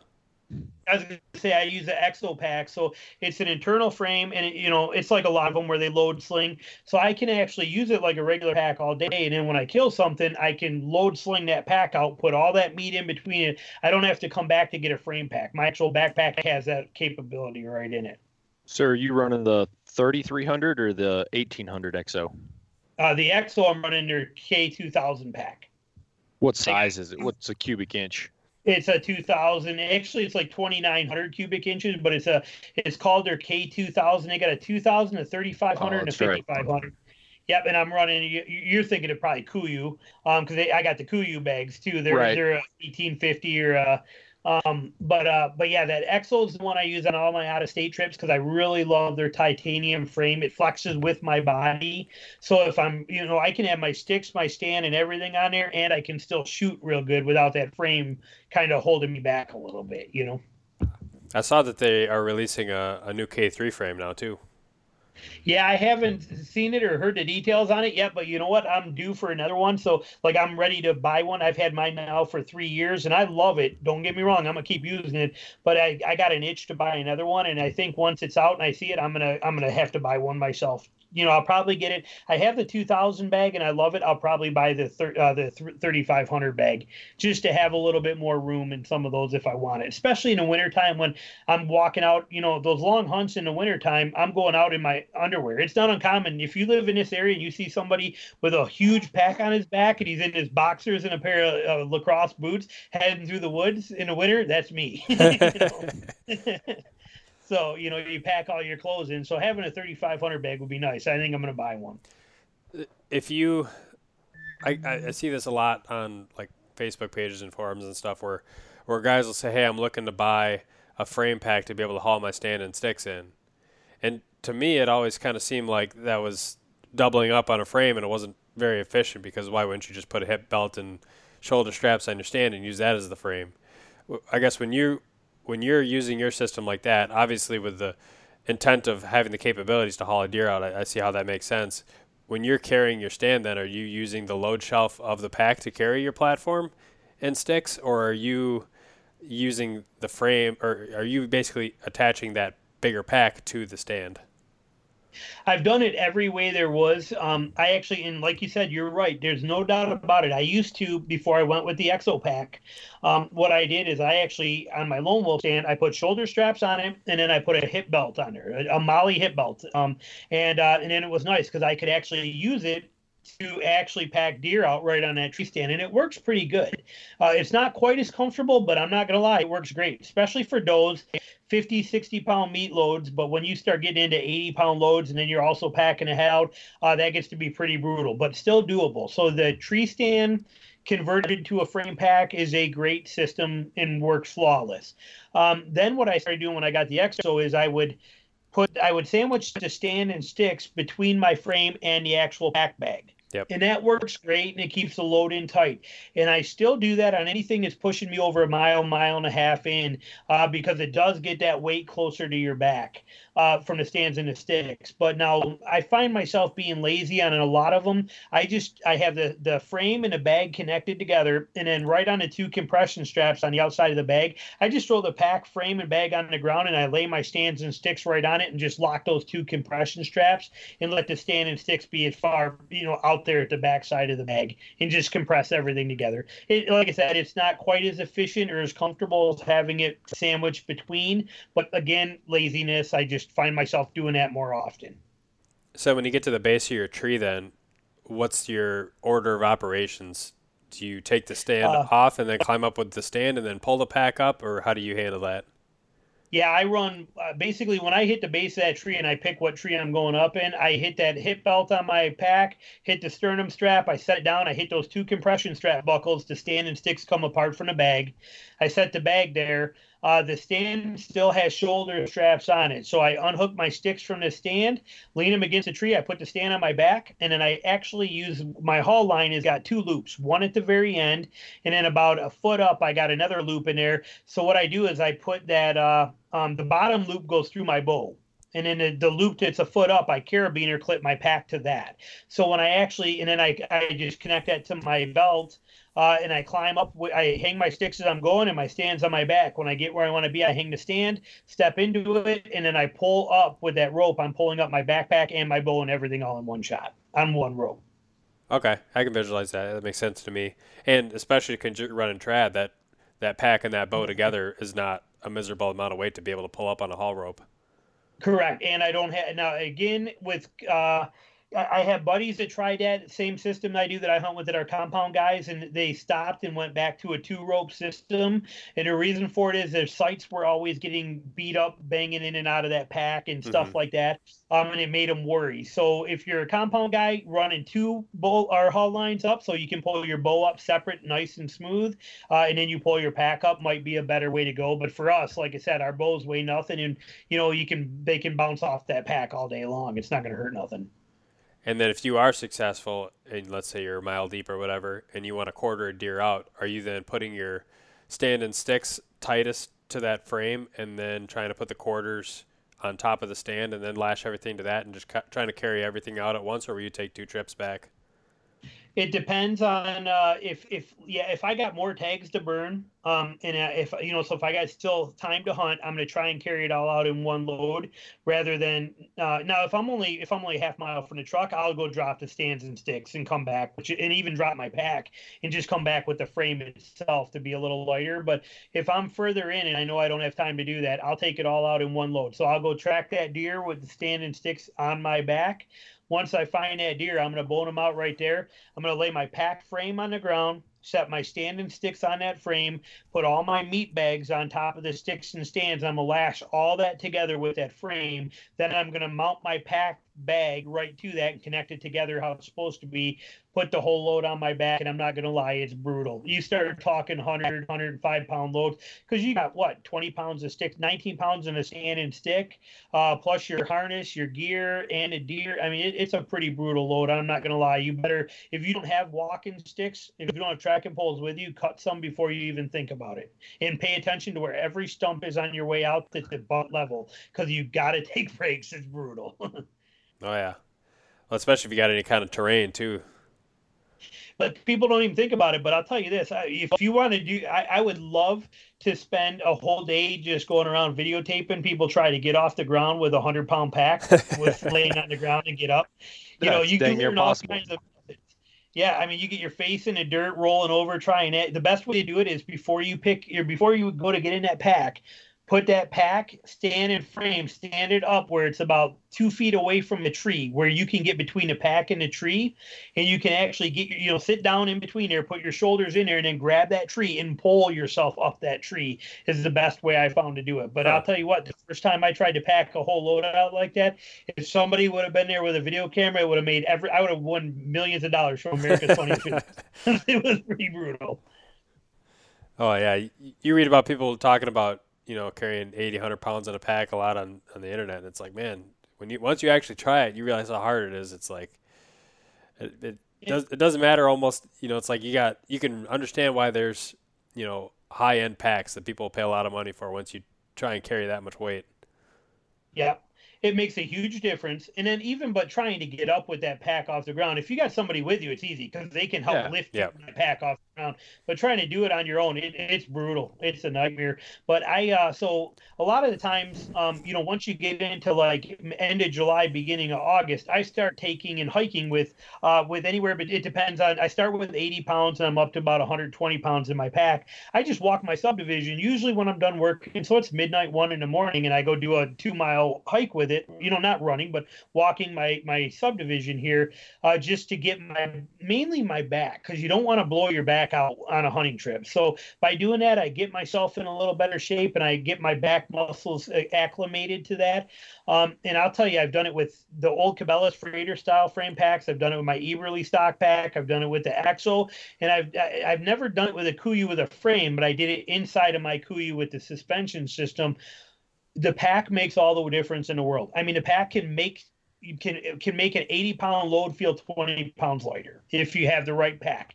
And I'm not saying one pack's better than the other, but whatever pack it is that fits you and your build the best. For me, which is that EXO, I'll never not own an EXO pack. I mean, I may try other ones, and there's a lot of great ones: Kifaru, Kuiu, Stone Glacier's great, Mystery Ranch. There's a lot of great ones, but I'll never not have an EXO around because it's the one that fits me the best and you know it's comfortable.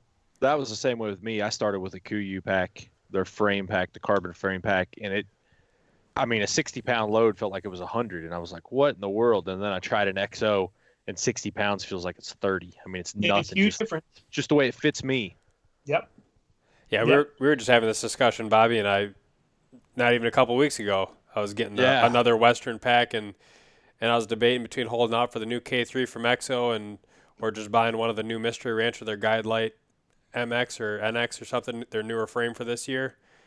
And I ended up buying the Mystery Ranch, but I'd be lying if I said the price wasn't uh, in waiting time wasn't an, an impact. I think you know that Mystery Ranch was like, I think 440 shipped um, with you know the Memorial Day sales, and I knew that for you know the week of the year that I'd actually be using it, um, I wasn't sure if it was if it'd be worth that that extra you know two or three hundred for the the EXO, or if I could just suck it up whatever you know extra couple pounds that pack or whatever that would feel like, you know, actually loaded down for that one week out of the year.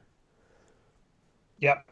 Yeah, I think if you go with, I mean, if you go with Stone Glacier, Mystery Ranch, Exo, um, Kuiu as well too, if they're again frames and stuff like that matter. But uh, um, but any one of those, the quality is just straight up awesome. You can't go wrong with them. They're going to do a fantastic job. Mystery Ranch, I love their packs. Um, I, I have got to play with a few of them. I haven't bought one yet because again, I want those double compression straps. I know they got a couple models, but I haven't had a chance to see them in person. But I've been so happy with my X, so I haven't messed around too much.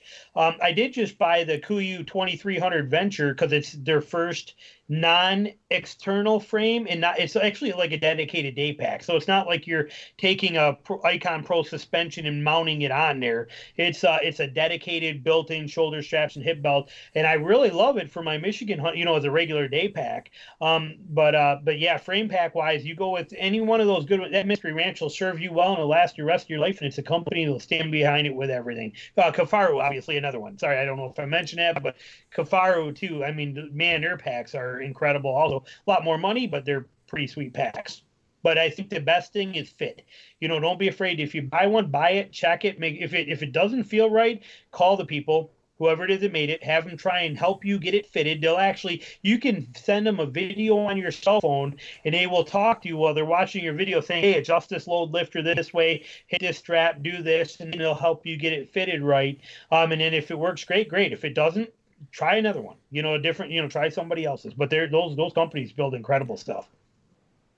Yeah, that's a good feedback and a good tip about actually contacting the manufacturer um, to get that fit right because that is so critically important. One pack that I have been pretty fond of uh, for the whitetail side of things, it's kind of a day pack, is that pop up pack from Mystery Ranch that is more of a day pack size and a little bit lighter of a frame, but then you can you know, flip the bag away from the frame and then kind of deploy the load lifters that are just kind of, you know, I think 7,000 grade aluminum tubing, kind of like tent poles that you can pop up. That That's thing, brilliant. I saw it at the traditional bow hunting expo. Oh my god, that pack was brilliant. I bought an 18 liter one last year because it was all they had in stock. And then this year I ended up, uh, I bought one of the 28 liter ones and I'm giving the 18 to my fiance. Yep. Yeah, you'll love it. And like you said, you can use it as a regular day pack without having an interference of a frame. Not a frame, not that a frame's a major interference, but it's nice to not have to deal with it. Uh, and then when you do kill a deer, you can you can get it all set up and pack it right out of there. It's a beautiful concept. especially when you're trying to duck under trees and stuff, having that frame that may stick up, you know, three inches above your shoulders, that makes a big difference. So being able to have that frame that's tucked in there and then being able to pop it up when you need it. Yep. My first year I packed out on my own. I actually didn't like I was I I quartered it out without even skinning it. So I just quart you know I, I did a gutless method on it.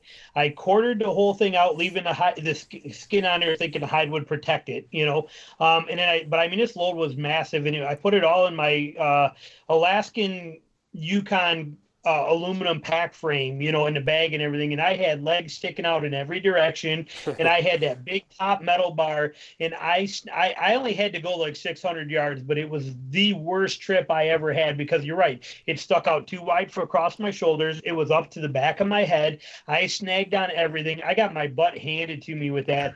This year, when we were in Kansas, was the first year that my buddy John ever packed a deer out in the field, and uh, he had that frame that same frame, that Alaskan frame, and um, he killed that deer. And I was like, okay. And I told, he said, I want to pack it all out on my own. You do it all the time. I want this whole experience. So we stayed out there. It took him a couple hours to bone it out. I showed him how to do it. Well, he packed that out with that frame, and I was behind him laughing to myself. So he was snagging on every branch. Tipping over backwards, trying to catch himself. He invented swear words you never heard of before, and it's all of that frame. You know, you're right. So, so when you're looking at a frame to do this stuff, you know, you take that stuff into consideration. You know, and at Mystery Ranch, they they same with all these big companies that do this for a living. They uh they know what they're looking for. You know, they even at Eberlestock F1 mainframe pack frame. It's a dedicated pack frame I use, but it fits inside of my back um, nothing sticks out beyond me. So I can literally have a I can have a 50 pound load of deer on here and I can run through the woods and if I fit through there, it fits through there, you know. Yeah, that's really nice to have from a a packability standpoint, especially when you're you know, if you're hunting maybe out in Kansas might not be that bad if you have some more open terrain, but you know, that, that Michigan type of stuff or like the stuff that I hunt, it, it makes a big difference being able to have that small profile going through the woods. Same with your tree stands. Do you do you see these guys on uh, like on Facebook and Instagram and even the ads and stuff where they're you know they're out there walking through a farm field and they got like a lone wolf stand on and they got it where it's like plat everything is sticking like eight feet above their head, you know, on the top of their packs and they're they're out there and I'm thinking myself I couldn't get ten feet here with that setup. You know, so I run mine the opposite. You know, I run it with the seat down. My sticks and everything are in line with the seat post, and they're all everything is below my head line, um, so that I know that if my head fits through there, I fit through there, and it's all tighter than my shoulders. So I know, you know, it's almost like a deer with antlers. Eventually, you got to learn what you can and can't walk through with those. And if the more you can keep that stand set up tucked in behind your body, you're much safer carrying it through there. But I see some of these guys, like I said, I'm sure it's fine if you're walking through a field and head into a food plot. But you know, you you want if you're going to do this stuff in in the places we hunt, keep that stuff tucked in as tight as you can to your back and as low profile as possible. Especially with climbers, you see like the cables and the hoops that go yeah. way above people's heads. and I remember when I started using those, every every like stick that was broken off, it seemed like I hooked on that thing. And so you're like pulling, trying to figure out what am I hung on? and then you got to walk back five steps just to get yourself unhook, only to do it all over again. When you walk five steps forward, you're like, God, what is the deal? Yeah, we were in Kansas this year, and again, we're hunting public land out there, and there were these guys from Texas that were hunting the same area. We had seen them a couple mornings there, um, and well, one morning we were there at the same time. I'm stringing my bow, getting everything ready, and he takes off walking out of there, um, and we're heading up the same trail. I know where he's going, so he's not going to interfere with me, but we got to go a couple hundred yards the same way before we before I break off. And I'm walking as I'm walking, I see his headlight like it looked like he was in a fight with a bear. His headlights just flying every direction. And I get up to him. I'm like, "What is going on?" And he is completely hung up. His uh, that top bar of that that rubber strap on his climbing stand was hooked on a branch, and he couldn't get off of it with the strap. I know he was wearing it on his back, but he was hung. I'm like, "Just hold still for a second. But he was completely hung up on it, just twisted in there and couldn't move. yeah, the, the big thing I always see two people is people when they take their climbing sticks and they'll stack them vertically. You know, so it's like if they're if you're laying the stand on the ground, the sticks would stack up and it's like, man, that that works really well if you're walking through like cattails or if you're trying to stay in line with something, and if you don't have to duck. But as soon as you got to duck or go under a deadfall or something, man, you just get clotheslined by that stick. You, you think you duck low enough, and then you just get caught and thrown right back on your butt. Yeah, Yep, like mine, I carry mine are running vertical down to seat post, but I actually let mine go way down low. Like my top, I, I put my sticks upside down. So my my yep. you know on a lone wolf, she got the step that sticks up straight. Yep. I actually spin mine so that that step is all my my top of my sticks are pointing down, and that top V bracket of that uh, that stick is literally right about where my shoulders meet my neck as far as height, and those sticks stick down. Um, you know they're they're between my butt and my knees down there at the very bottom. But again, down there it's safe. I don't. If they were up any higher, I'd snag them on stuff. But by keeping them low like that, the only thing I got to pay attention to them too is if I'm trying to, you know, high step over um over a deadfall where it's like you know crotch high, and then I might have to lean forward to kick that, swing that up and over around it. But yeah, I don't. You, you can't have anything sticking up too high. But I've seen those guys, or they stack them straight out with five or six sticks on them, and they're uh, like you said, they just keep angling up and up and up, and next thing you know you know, two feet beyond their head and a foot above it. you know, it's not good. Yep. Well, I always like to too just take the the stack of sticks and just kind of lay them flat versus just yeah. stacking them up. That that seemed to always work all right too. If you, especially if you had you know a soft fleece pack or or some extra you know clothes to kind of bungee with an X pattern over the top, then I think that stuff would usually stay pretty tight and not make any noise. Yeah, I don't think I've seen anybody that's done as much experiment with that stuff as you have. I watched you know one, you know, I watched you climb a, t- a tree with one stick, you know, all the way up there and the things that you've done. So you've definitely done some experience experimenting with it. For me, I found I actually use swim noodles for mine. What I do is I lay that stand on the ground and then I, I took a swim noodle and I notched it. I got videos out there on it, but I put a notch in it so it sits right on my seat post. And I put another swim noodle on my seat. And I just stack all my sticks in a row, one, two, three, right there on it. And I put a, a rubber bungee cord across the man, and it holds it perfect. And it creates a nice flat profile, low profile, and it works great. It doesn't make a sound. You know, sweet, simple, and easy. And I run three sticks. I only run an aider on the bottom one. I think you're only running an aider on one now too. I know you experimented with putting them on all, but aren't you just running an aider on one stick? Usually, what I do now is is either one of two things: a movable aider that I can just move up, and I can use it then on all of my sticks or none of my sticks, yep. just depending on the situation. If I don't need it, I won't use it. Um, and if I want to use it, it's there. I can use it on all of them, and I don't don't have an aider, you know, blowing around in the wind. You can get aiders that cinch onto themselves, so that you know, kind of hold tight to your boot, and you're not fishing around to try and find the aider on the way down in the dark. Um, what I might do this year is uh, I might might splice some Amsteel aiders onto the sticks um, with my double steps on the sticks that I made, just kind of splicing on one side of the bottom and then just kind of making a big U hanging loop and then splicing into the um, the other side of the stick so that it's automatically kind of held open. Um, just because I'll probably be doing some more hunting with uh, my fiance this this coming fall, and I don't want to make it overly complicated for her. Uh, just kind of keep it, you know, simple if we're climbing the same tree.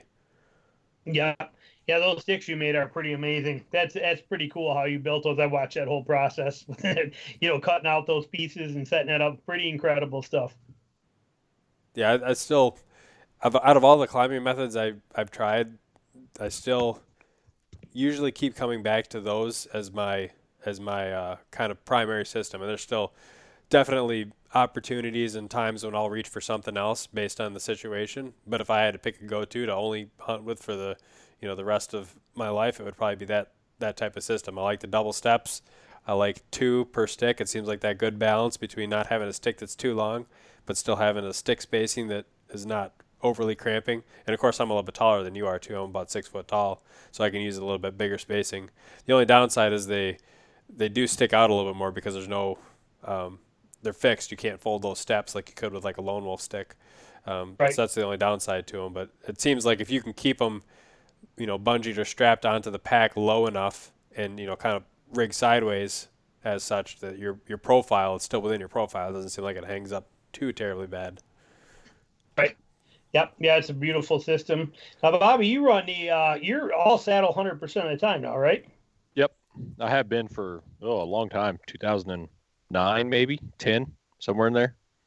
Yeah, yeah, that's uh, you know, I, have I had a saddle that I had made for me. My buddy, he builds them himself.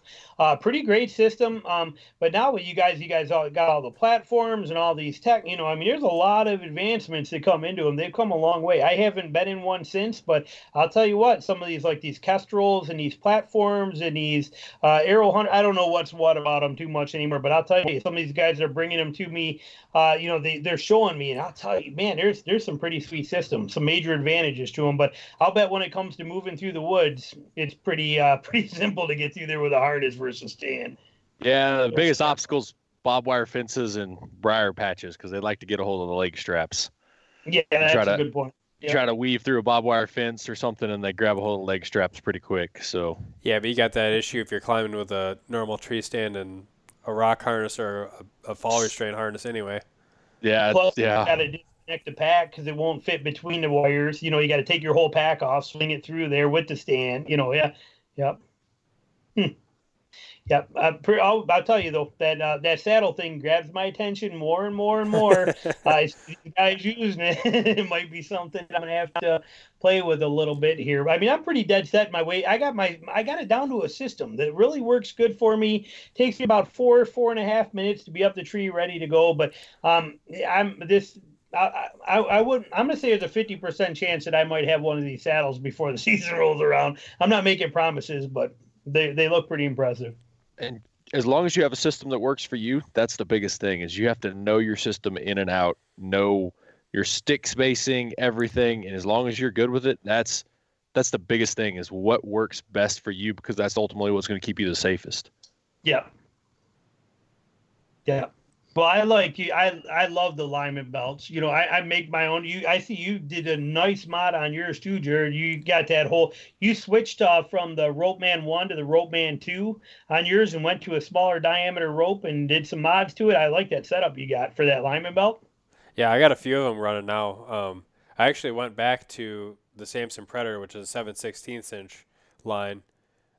Number one, just because I, I like not from like a Different. structural standpoint, but I I liked the the Predator rope a little bit more than that eight millimeter stuff I was using, both mm-hmm. from the the inconspicuous coloration of it as opposed to that kind of bright green on that other rope. Because um, the Ropeman two, the the teeth on the camera are a little bit different, and it yeah, takes they're a lot more aggressive. More yeah, like teeth. Yeah, yeah, so if you don't have a rope sheath that's nice and tightly woven, it tends to make it fuzzy a little bit easier than it does with the Ropeman one. So that Ropeman one, it seems like you can put that on just about any of those, you know, seven sixteenths inch diameter ropes, and it works just fine. But the Ropeman two, it was like you had to, you had to really get the right kind of rope, and there wasn't as many options. It didn't seem like, and of the options, I I tried to find one that was as inconspicuous of a color and that I liked as much as the Predator. Um, and granted, that lineman's rope still works fine. I still have that thing, and I still have it set up on one of my saddles. But I think my go-to is probably the the Predator with the Ropeman one. Now, even though it's a little bit heavier and a little bit bulkier. Yep. That's I've, I've never used a Ropeman two. I've looked at it and the teeth design kind of scared me away, thinking that you're going to shred ropes like crazy.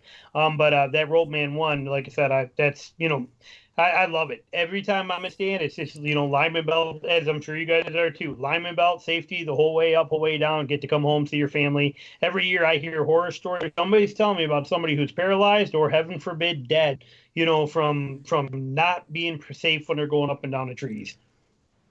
Yeah, well, I, I feel like I got the idea for the Ropeman. I think was from your video that you posted however many years ago on making lineman's yep. belts. I think that's where I first saw that idea. Yep. Yep. It's a great system, no. But yeah, like I said, I saw you do some mods to it, change it around. I saw, you know, I like I said, I, I watched all your videos. You know, where you took the rock climbing harness and we're modifying it so you could put the lineman belt loops on it. And yep. I mean, I love it. Like I said, you, nobody nobody tinkers and plays with stuff more than you do. I love it.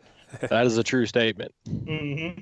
Yeah, you should see my garage right now. It's uh, it's it's always a mess. The, my biggest problem is I start I start working on new things before I complete my old things and before I clean up my old messes. So unless I I usually have to, I have to take a, a day just like every other week and just reorganize and clean so I can start fresh again. It's like when I look at my phone and I've got a message from Garrett, the first thing that goes to my head is like, okay, what is this going to be? And then you open it because you never know what it's going to be. It's like, what do you think of this idea? And it's like, out of left field, it's like, how did you even come up with this idea and what made you think of this? right. Yeah, yeah, I don't doubt it. Like I said, you watch the videos pop up and it's like, oh, here we go again. I love it. yeah, that's exactly right. Mm-hmm. Yeah, I'm, I'm I'm pretty excited for this year. I think I my system for saddles. I mean, my my stand system has been pretty set for a while but I have hunted more and more with saddles, and I feel like this year that the system that I have is is really a system that I'm very comfortable with. You know, over the last two years of the saddle, I was still through that very heavy experimentation phase with various climbing methods and and whatnot, and I feel like I've I've found what I like and what I don't like, and now I'm just gonna hunt with what I like. Yep.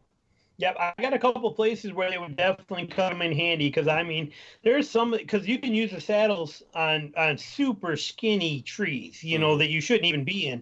And I mean, I'm in those trees. I, I, got a couple of spots where I'm not joking, where I'm I'm basically ratchet strapping, you know, three saplings together to kind of hold my stand, and then you feel like you're basically on top of a pole vault pole. You know, if the wind blows, you you know, and uh, so I mean, those kind of places there. That I think not only would the saddle benefit you because it's easier on to be able to be in those littler trees, but also from the fact that when you're on it, you look like a branch on a tree. You're taking that kind of an angle, the direction your body is, the shape of, you know, it looks better than standing there floating, hovering out on the end of a tree stand straight, completely vertical. You know, so I, again, I, I don't know, but there, there's definitely some places I could play with a saddle that I think would work out pretty good because I do. I mean, there's I got a couple spots that I'm not joking. I'm in that tree stand. I'm only five feet off the ground. You know, I mean, th- that platform height is, is five feet off the ground because a tree, you know, I mean, and even then, even on my lone wolf, I'm not touching any of the teeth. I mean, it's strictly in the middle. I mean, this thing's about the diameter of my arrows. You know what I mean? you know. I like them from a from a trad bow standpoint is that you get that bow out away from the tree and away from the platform more yeah. than like on a tree stand, especially if you have those close shots. You know, you're fighting your bottom limb depending on the length of your bow with your platform or your seat. Whereas with a saddle, you can get that bow out and away from your your tree, your platform, your you know anything basically. And that's really what I like about it from a trad bow aspect. Yep. See, I cant my bow pretty good. People actually tell me I cant it too much, but I'm usually running about, you know, I'm somewhere 40, 45% angle on my bow, you know, when it's canted. Smokes. When I'm shooting. What's that? I said, "Holy smokes, that's a long ways." Yeah, I mean, I got a cannon pretty good. I'm, you know, I'm halfway between vertical and horizontal, but um, it really helps me a lot in the tree stands because I mean, then that that lower limb is off to the side somewhere. Yeah. It's never right, you know, in the way of me. Um, so it works really good for that, and especially again, I'm a short guy. Maybe that's why I do it. it. Is because when I'm shooting on the ground, when I'm on my knees, I got like you know, I, I don't have enough room. I have to tilt it sideways. You know, I'm not tall enough. Yeah. But I, I definitely, you know, so I, I never had a problem with that. But um, yeah, like I said, I, I think that's a good point. And you can also um, you get a lot of you can really move around a tree. You know, my buddy John, he took before he was using like these predator platforms. I don't think it's that one, but whatever one it is he uses, he had uh uh, he took these old Ameristep plastic steps. We have, a, I think I still got a couple dozen of these things laying around here, but the strap on. Hey, sell, yeah, sell, sell them to me if you don't want them. I'll take yeah. them. Call dibs yeah, right now. Yeah, yeah, they're in high demand. I sold, I had like ten sets, ten dozen, and I sold some a couple years ago. Not like two hundred twenty-five bucks per oh. per dozen of them. I was like, oh my god, you know. I could have got more um, than that. And that was on eBay, you know. So I put them on for like, you know, I put them on for like fifty bucks, and they got bidded all the way up to that. Um, but yeah, but he took those and he put like six of them on one one strap and he put them on there so he could move all the way around a tree with that saddle. Pretty sweet setup. Yeah, that's my preferred way. Is you know st- steps on a strap so that I can walk 360 degrees compared to a, a platform style. Yeah, um, that's what he did. Now, right now he's got uh, um, he's running. Well, he took a seat off of a lone wolf. You know, they got that seat kit almost like you did with it back in the um, you know, the tree saddle days. He did the same concept, flipped it upside down. He's got it actually, he's got the seat on there, and then on the strap, he has three more steps. So he's got the platform when he wants it, and he's got the steps around it. It's a pretty sweet system. Works pretty good. Yeah, it's amazing how much the saddle industry is growing and the saddle accessories is growing. I mean, it's I think I talked to some guys from like bowhunting.com the other day, and it's one of the top two areas that's growing the most in the hunting industry. Yeah, I don't doubt it. Everybody you see today, they got a new saddle, and, it, yeah. and, it's nice because it used to be. I mean, 20 years ago there was tree saddle and uh, the ambush saddle. I think were the only two things you had. Then you had a 10 year period where there was nothing, and you were making your own. And then you had is it, it what's Aero Hunter? Is that the actual name of the company, or was it is that one of their models and it was a different? Well, it started out it was the original model, and then they branched it to make it a second company called Aero Hunter. Okay. Yep. Yep. Yeah, because something was Tribe, wasn't it? Something Tribe or something. New Tribe. I, I yep. Yeah. There you go. That's the one. Yeah. So yep. But um, but yeah, they're they're definitely making a, a major comeback. I'm glad people are enjoying them, giving them different options out there. Absolutely. Yeah. Now they got there's New Tribe. There's Tethered. I saw an ad that uh, Trophyline is making a comeback. Trophyline's back. Yep. Who else am I missing? That's that's out. There's that Canadian company Arc. Yeah, and then there's the JX3 hybrid. Oh yeah. Oh yeah. Of course. So I mean, you're looking at those. That one, I think. Yep. Yeah, it's a unique system in itself. Yeah. So you're looking at those, and I think there's actually two more that's possibly coming out. So, you know, obviously it's growing. It's a huge market. You know, they're going to follow the money. If the money's in saddle hunting, companies are going to saddle hunting. It's that simple. Right. Yep. Market drives it all. Yep. yep. When you, what's your uh, trad bow length? I'm curious that you shoot out of a stand. Uh, 64 inch. Um, mine's a 64 inch classic hill style bow. And I've also, you know, I've, I've shot everything from 58 inch recurves all the way up to 60 inch, 66 inch long bows. If it's a mild R&D bow, like my Baragas and stuff like that, I like a 60 inch because I can, I only draw 25 and a half to 26 inches. So I can get away with a lot shorter bow. But I like a 60 inch for those. And if it's a straight limb uh, bow like I'm shooting now, 64 is about perfect. 64, 66. Um, you know, I don't shoot any of the ultra hybrid bows too much. You know, I, I just they got a lot of brace height for my short draw, so I'm I kind of stick with the the classic, uh, you know, longbow style. Gotcha. You shooting wood arrows or carbons? I shoot carbons now. I, I shot wood arrows for about 10 years, cedars and firs and maples. Um, and they're a great thing. The only downside to them is they take a lot longer to make. And I just find myself just not having a time anymore for them. Once we actually, I haven't shot wood since we had kids. Once we had kids, it was like, okay, uh, just not enough time to do it. So I went to carbon, you know. And I like carbon because I can really build them my way. I'm, I'm a huge high FOC guy.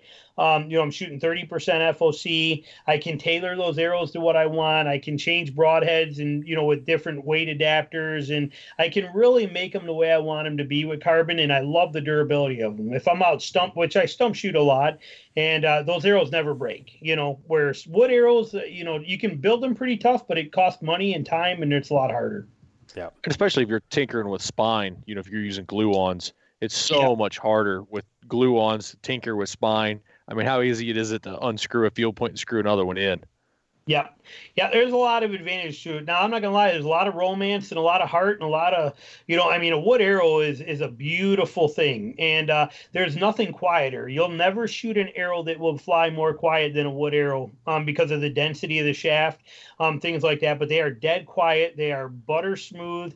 Uh, they hit like a brick tank. You know, I, everything about them is great, except for the fact that they take a long time to make. Now, if you get somebody like, uh, you know, addictive archery or you know any of those guys, Echo Archery, you get these guys to build them for you, then it's uh then you're set and it's it's a fantastic way to go. But if you're making your own, like I said, there's just a lot more steps involved, staining them, sealing them. You know, it, it's just more work. And honestly, I could slap together. I don't even do cap dips anymore. I mean, I put a cap wrap on them, slap some feathers on them, and I put a couple rings on there with a sharpie marker and call it good. You know.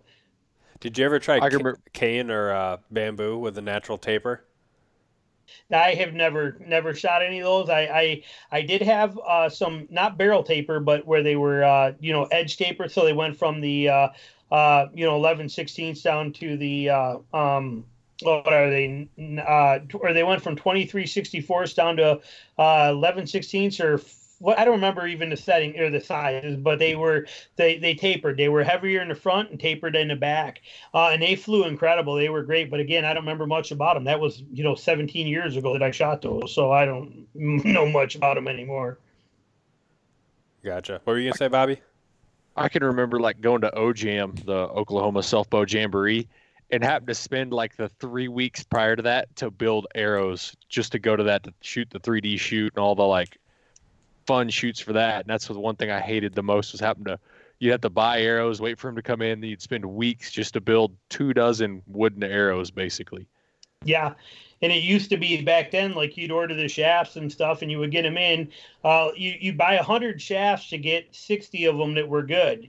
Um, yep. You know, and the other ones became tomato steaks in the garden and things like that. You know, literally. But I mean, obviously, today there's there's some incredible arrow builders out there they really got this dialed in and you get a hold of some of those guys man especially on the west coast they're they're building phenomenal wood arrows you know there's no doubt about it. But for me i'm just i, I love the carbon aspect. I love the simplicity the durability and the functionality that i get to be able to make them my way and tailor them like i want you know? Mm-hmm. yeah definitely. It's there's definitely a lot of a lot of freedom and ability that you have when working with that type of system do you have any kind of particular favorite broadheads that you've been shooting, or do you just kind of have a more of a style that you prefer? I am probably the most anal broadhead guy you will ever meet in your life. I uh, I shoot one broadhead. I've been shooting it. Now I've tried a few other ones over the years, but I've been shooting this one for 20 years, uh, and I refuse to go to anything else. Even to the point that as soon as they went out of business, uh, and they weren't being made, they went out of business twice. Once they went out of business a few years ago, and then they were picked up, and I knew they were getting picked up by another company, so I wasn't really worried. Then the company that picked them up went out of business, and I made I spent four days on the phone calling every single archery shop in the entire country, buying every single one of them there is, and I think I got 250 of them now.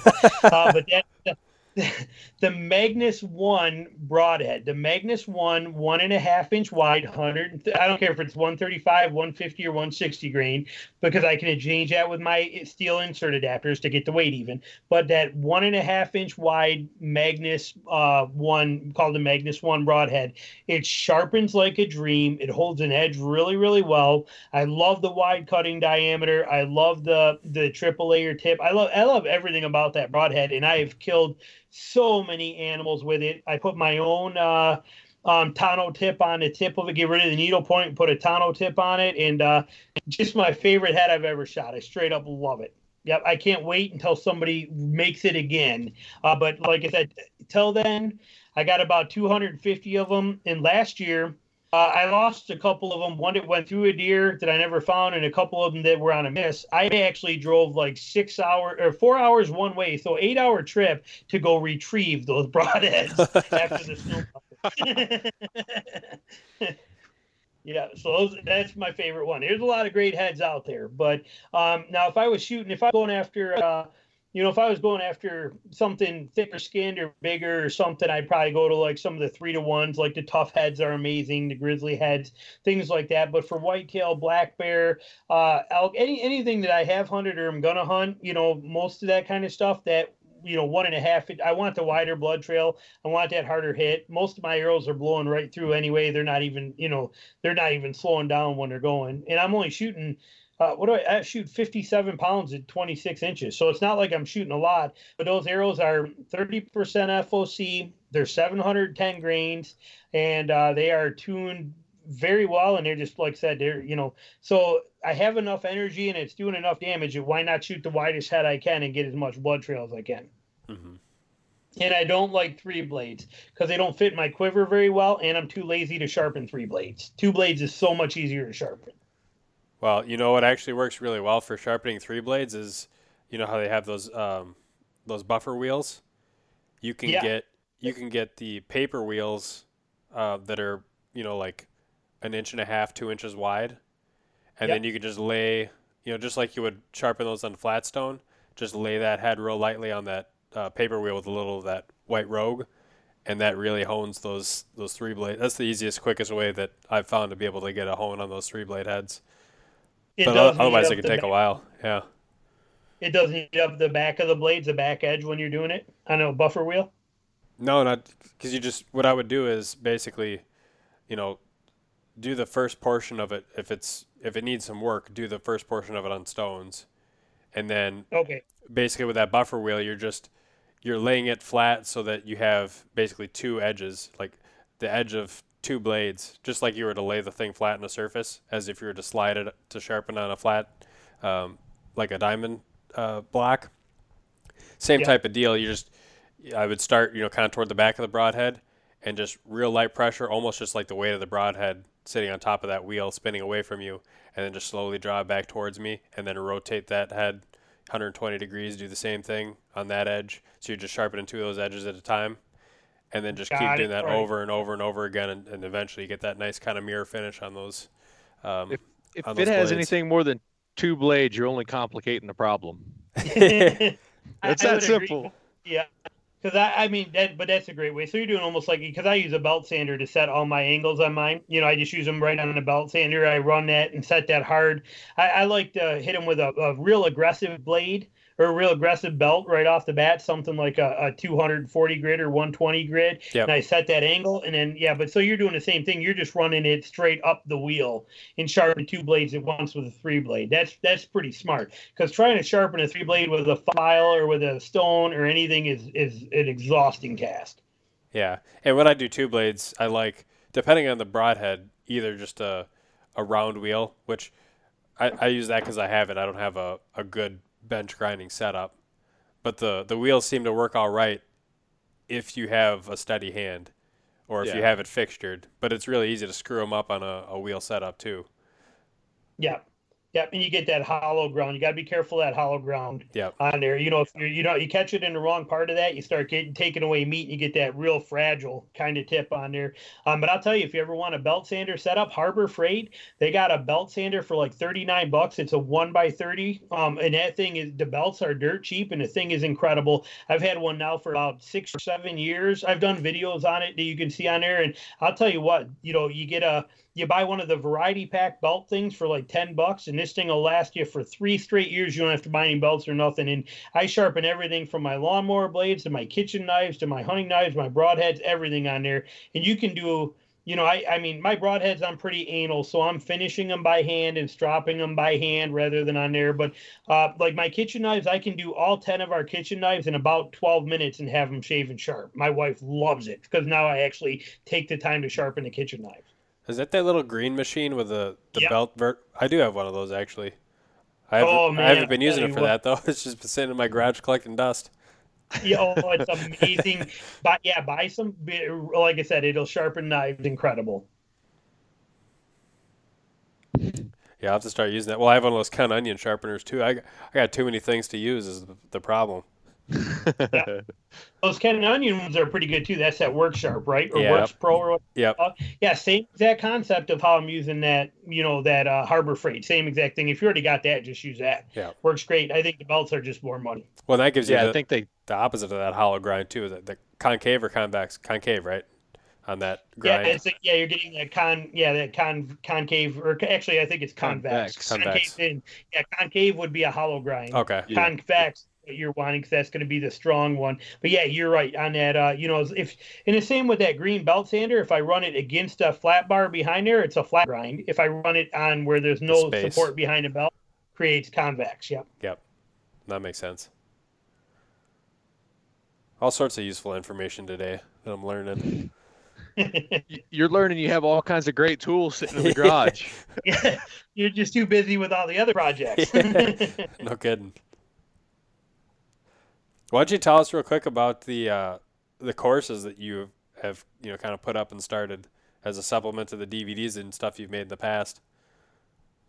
Yeah, the DVDs went over really good. Uh, the downside to the DVDs, I made two scouting DVDs. Uh, each of them was, you know, I tried to put everything into them. So each one is like literally over four hours long. So I made the first one, and then a year and a half later, I made the second one. So there was eight total hours between the two of them, and they were great. But then you're, as soon as you put it out, you're literally like, oh, I should have put this in there. I want to, well, I should talk about this, and, and you can't. And then it's like, so I decided, um, you know, again, I told you earlier, getting into all this e-commerce and all this selling on Amazon and all these things I'm doing and stuff like that, and I'm learning a lot. Well, I learned how to. I thought, hey, I can make a course. The, the beauty of it is is it never ends you know i can add to it anytime i want so you buy it once and then you constantly get all the new information uh, so i started doing it and I, I did a made a whole bunch of video content and i did a bunch of stuff and i actually found a company and I actually created a course, an on a bow hunting whitetails course, and I put all this info in it. It started at about it was like seven hours long. Now I want to say it's just like 12 hours to get through it. Um, as a matter of fact, I got a lot of more content going. I'm adding content almost weekly to it, but it's a never ending, updating, always evolving course on scouting and hunting, and it covers everything from cyber scouting to in the field details and how to hunt them and uh, different hunting scenarios and setups and uh, all the rules of how to hunt deer, like the things we've been talking about earlier about how to stay closer to bedding and why, how what food sources and when. But it's basically it's a all inclusive everything right there in one place for you. Um, but the beauty of doing it as a course is I'm constantly updating it and you get all that stuff included and you can access it from your phone, from your computer, from your laptop. You could be sitting in your tree stand getting stumped and haven't seen deer all morning and pull this course up and watch whatever chapter on whatever time of year it is. And if you're, oh, better rut tactics for hot days. And you can look at that chapter and see some of the things that I tell you to do. Go, oh yeah, you know what? I can find this. Look at your map of your spot right there and go, that's where I got to go. You know, right there while you're in the field. So it's just kind of the evolution of learning how to deer hunt. Where the DVDs were great, but once they were out, that's all you got. And there was anything else had to be added later. It came out a year later. It was just a bigger headache. So this is a instantaneous, updated, always evolving way to learn this stuff that's incredible. And actually, the scouting videos, uh, both of those scouting right, right now, that course I got it. At, it's it's seventy five bucks, which is actually half price because it's you know by hunting season it's going to go back to the it'll go up to the one fifty. But uh, actually, I'm guessing I'm probably about four to six weeks out. Both of my scouting DVDs. I'm in process of breaking them apart right now and, and talking with the course host about uh, imp- improving my limit sizes so that I can add all of that eight other, uh, more hours of that in there. Um, and so I don't have to make another course, but I'm trying to fit those scouting DVDs in a few weeks will actually be included in that actual course. So before where you would pay 50 bucks to get those DVDs, now seven then 75 bucks for the course. Pretty soon, all of that stuff will be all under that course. So it just never stops evolving. Just more and more content. And uh, according to the the company that I use to provide the host, I I can is because of the moderation rate I'm doing, I will be able to never outgrow that course on there. And they say if I ever do, if this thing gets to be 30 hours long and too big, I actually they have plans in process where I can actually set up another course that would become free as a after a prerequisite of the first one. So all the time, never ending. So it's just a beautiful system. And is that basically if, if a person opts into that program and pays the 75 or 150 depending on the time of year, they'll always have access, or is that like a subscription type type deal? Nope, always access. One time buy, you have it forever. Yep. And uh, I have all the content backed up. So if something were to ever happen and that company were to go away or something were to happen, I could always transfer it right over to another one, including because you're buying it through PayPal. And, it, and there's ways to be able to get it like through credit cards and stuff too. I did not purposely turn those on because I want you to come through PayPal because PayPal will allow me, they send me an email of every single person that's in that course. So I know everybody's in there. I have their contact information, which is nice. So if something ever did go down and I had to transfer over somewhere else, I can have PayPal and I can say, look, no, they're already in. They've already paid. So it's protected 100% all the way around on everything. And it is basically a lifelong, always available membership that will always be there. And for me, I don't have to nickel and dime you with a new DVD every year that once I put it out, I'm pissed because I didn't add more information to it to begin with.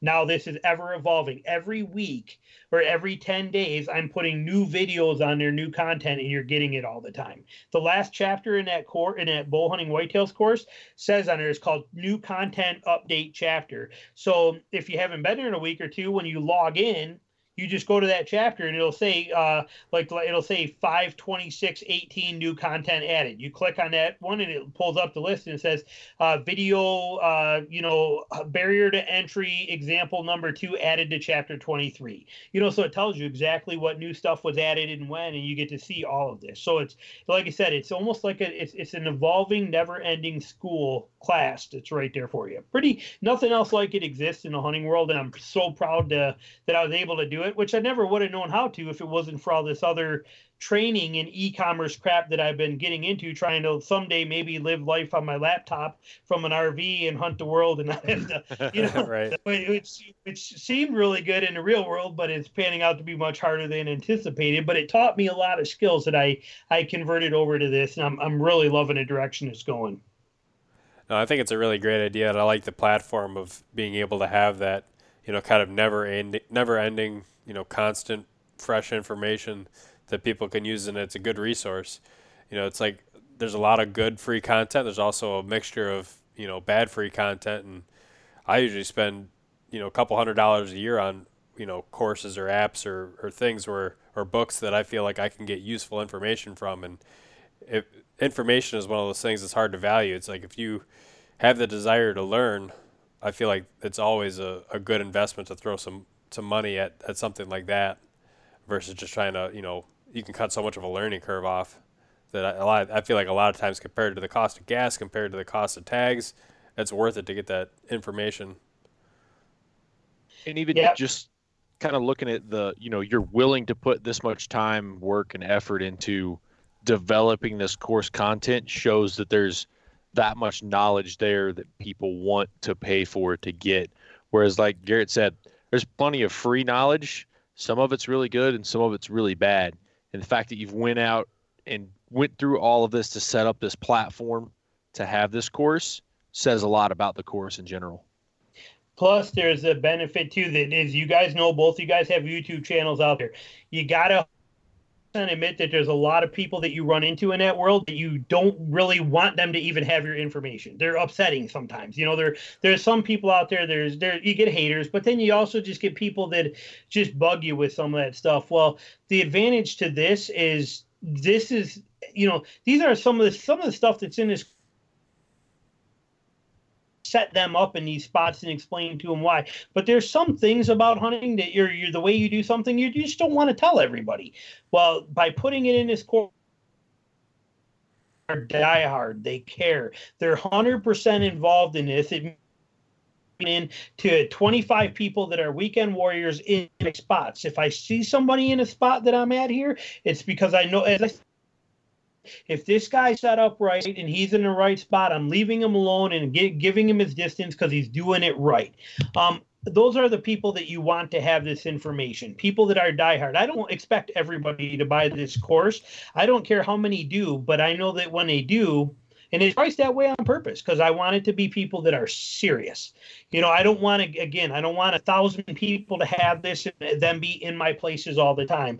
I'd rather have it be, you know, 200 people that are diehard and uh, you know, that are going to understand and appreciate it. And so far, it's been over very, it's went over very well. They're the people that are in there. They're they're raving about it. They're telling me all the great things, and then they're going out now and they're scouting and they're getting ready. They're contacting me, sending me maps of stuff, telling me what they're going to do. I'm looking at it and I can see that they're learning exactly what I'm talking about, and they're in the right places. Um, or sometimes they might need a little advice on something. It's just this amazing whole little network of stuff that's again things that you would tell your friends that you don't normally just give out to everybody. That's the advantage to it. Yeah, I think it's I think it's great that it's available and there is a resource for sure. And like you made a good point, you know, about if, if people are diehard and this gives them kind of that separation that allows allows them to even separate themselves from the other people who, would be getting the free content otherwise. Um, that that makes it even more advantageous to them. Yeah. We talked earlier about how the best way to do it is to find a place unpressured, which means where nobody else is at. If you give out those places all the time, give that information available for free where everybody can see it. For I mean, we I obviously I mean, I got hundreds of videos, and not like you guys, I got you know, I got like 350 podcasts out there. They're giving, I'm giving away a ton of free information. But some of those things, like I said, you'd rather keep them to yourself. That way, they're still available for me and those people to enjoy. You know, and so, like I said, if you die hard and you want it, it's it's there for you. If you don't, stick with the free stuff. You'll learn a lot and eventually probably pick up on some of this. You know, it's win-win either way you go. And where do people find that course? Is that on your website? Yeah, website's tbwpodcast.com stands for Traditional Bow Hunting and Wilderness Podcast. Even if you Google Traditional Bow Hunting and Wilderness Podcast, you'll find it. But it's tbwpodcast.com. And then on there, right on the menu, it's hunting courses. Click on there and it'll take you right to it you log in it's actually hosted right through this company um, and so it's all stored on their servers backed up on their servers like i said so you can access it anywhere. Uh, you get your own private login your email and a username and password that you create and you keep and that way you have your own in, individual dedicated setup. It tracks you in the course. You can actually set favorite everything for you. Like i said it's pretty brilliant system. I, I love the whole concept. Awesome. Well i'll definitely be telling people about it because i've followed your stuff for for years, and I think you have good content. Thank you. Absolutely. That'll do it for this week. Jason mentioned his website, but you can also find him on YouTube and Instagram by searching Traditional Bowhunter and Wilderness Podcast or TBW Podcast. As always with our podcast here on the Sportsman's Nation, be sure to share a link for your friends, leave us a review on iTunes, and check out the pages on social media. I know our podcast has continued to grow and is doing well, and we really appreciate the support. But not only that, the network as a whole is really growing rapidly, which is very exciting. Thanks for listening.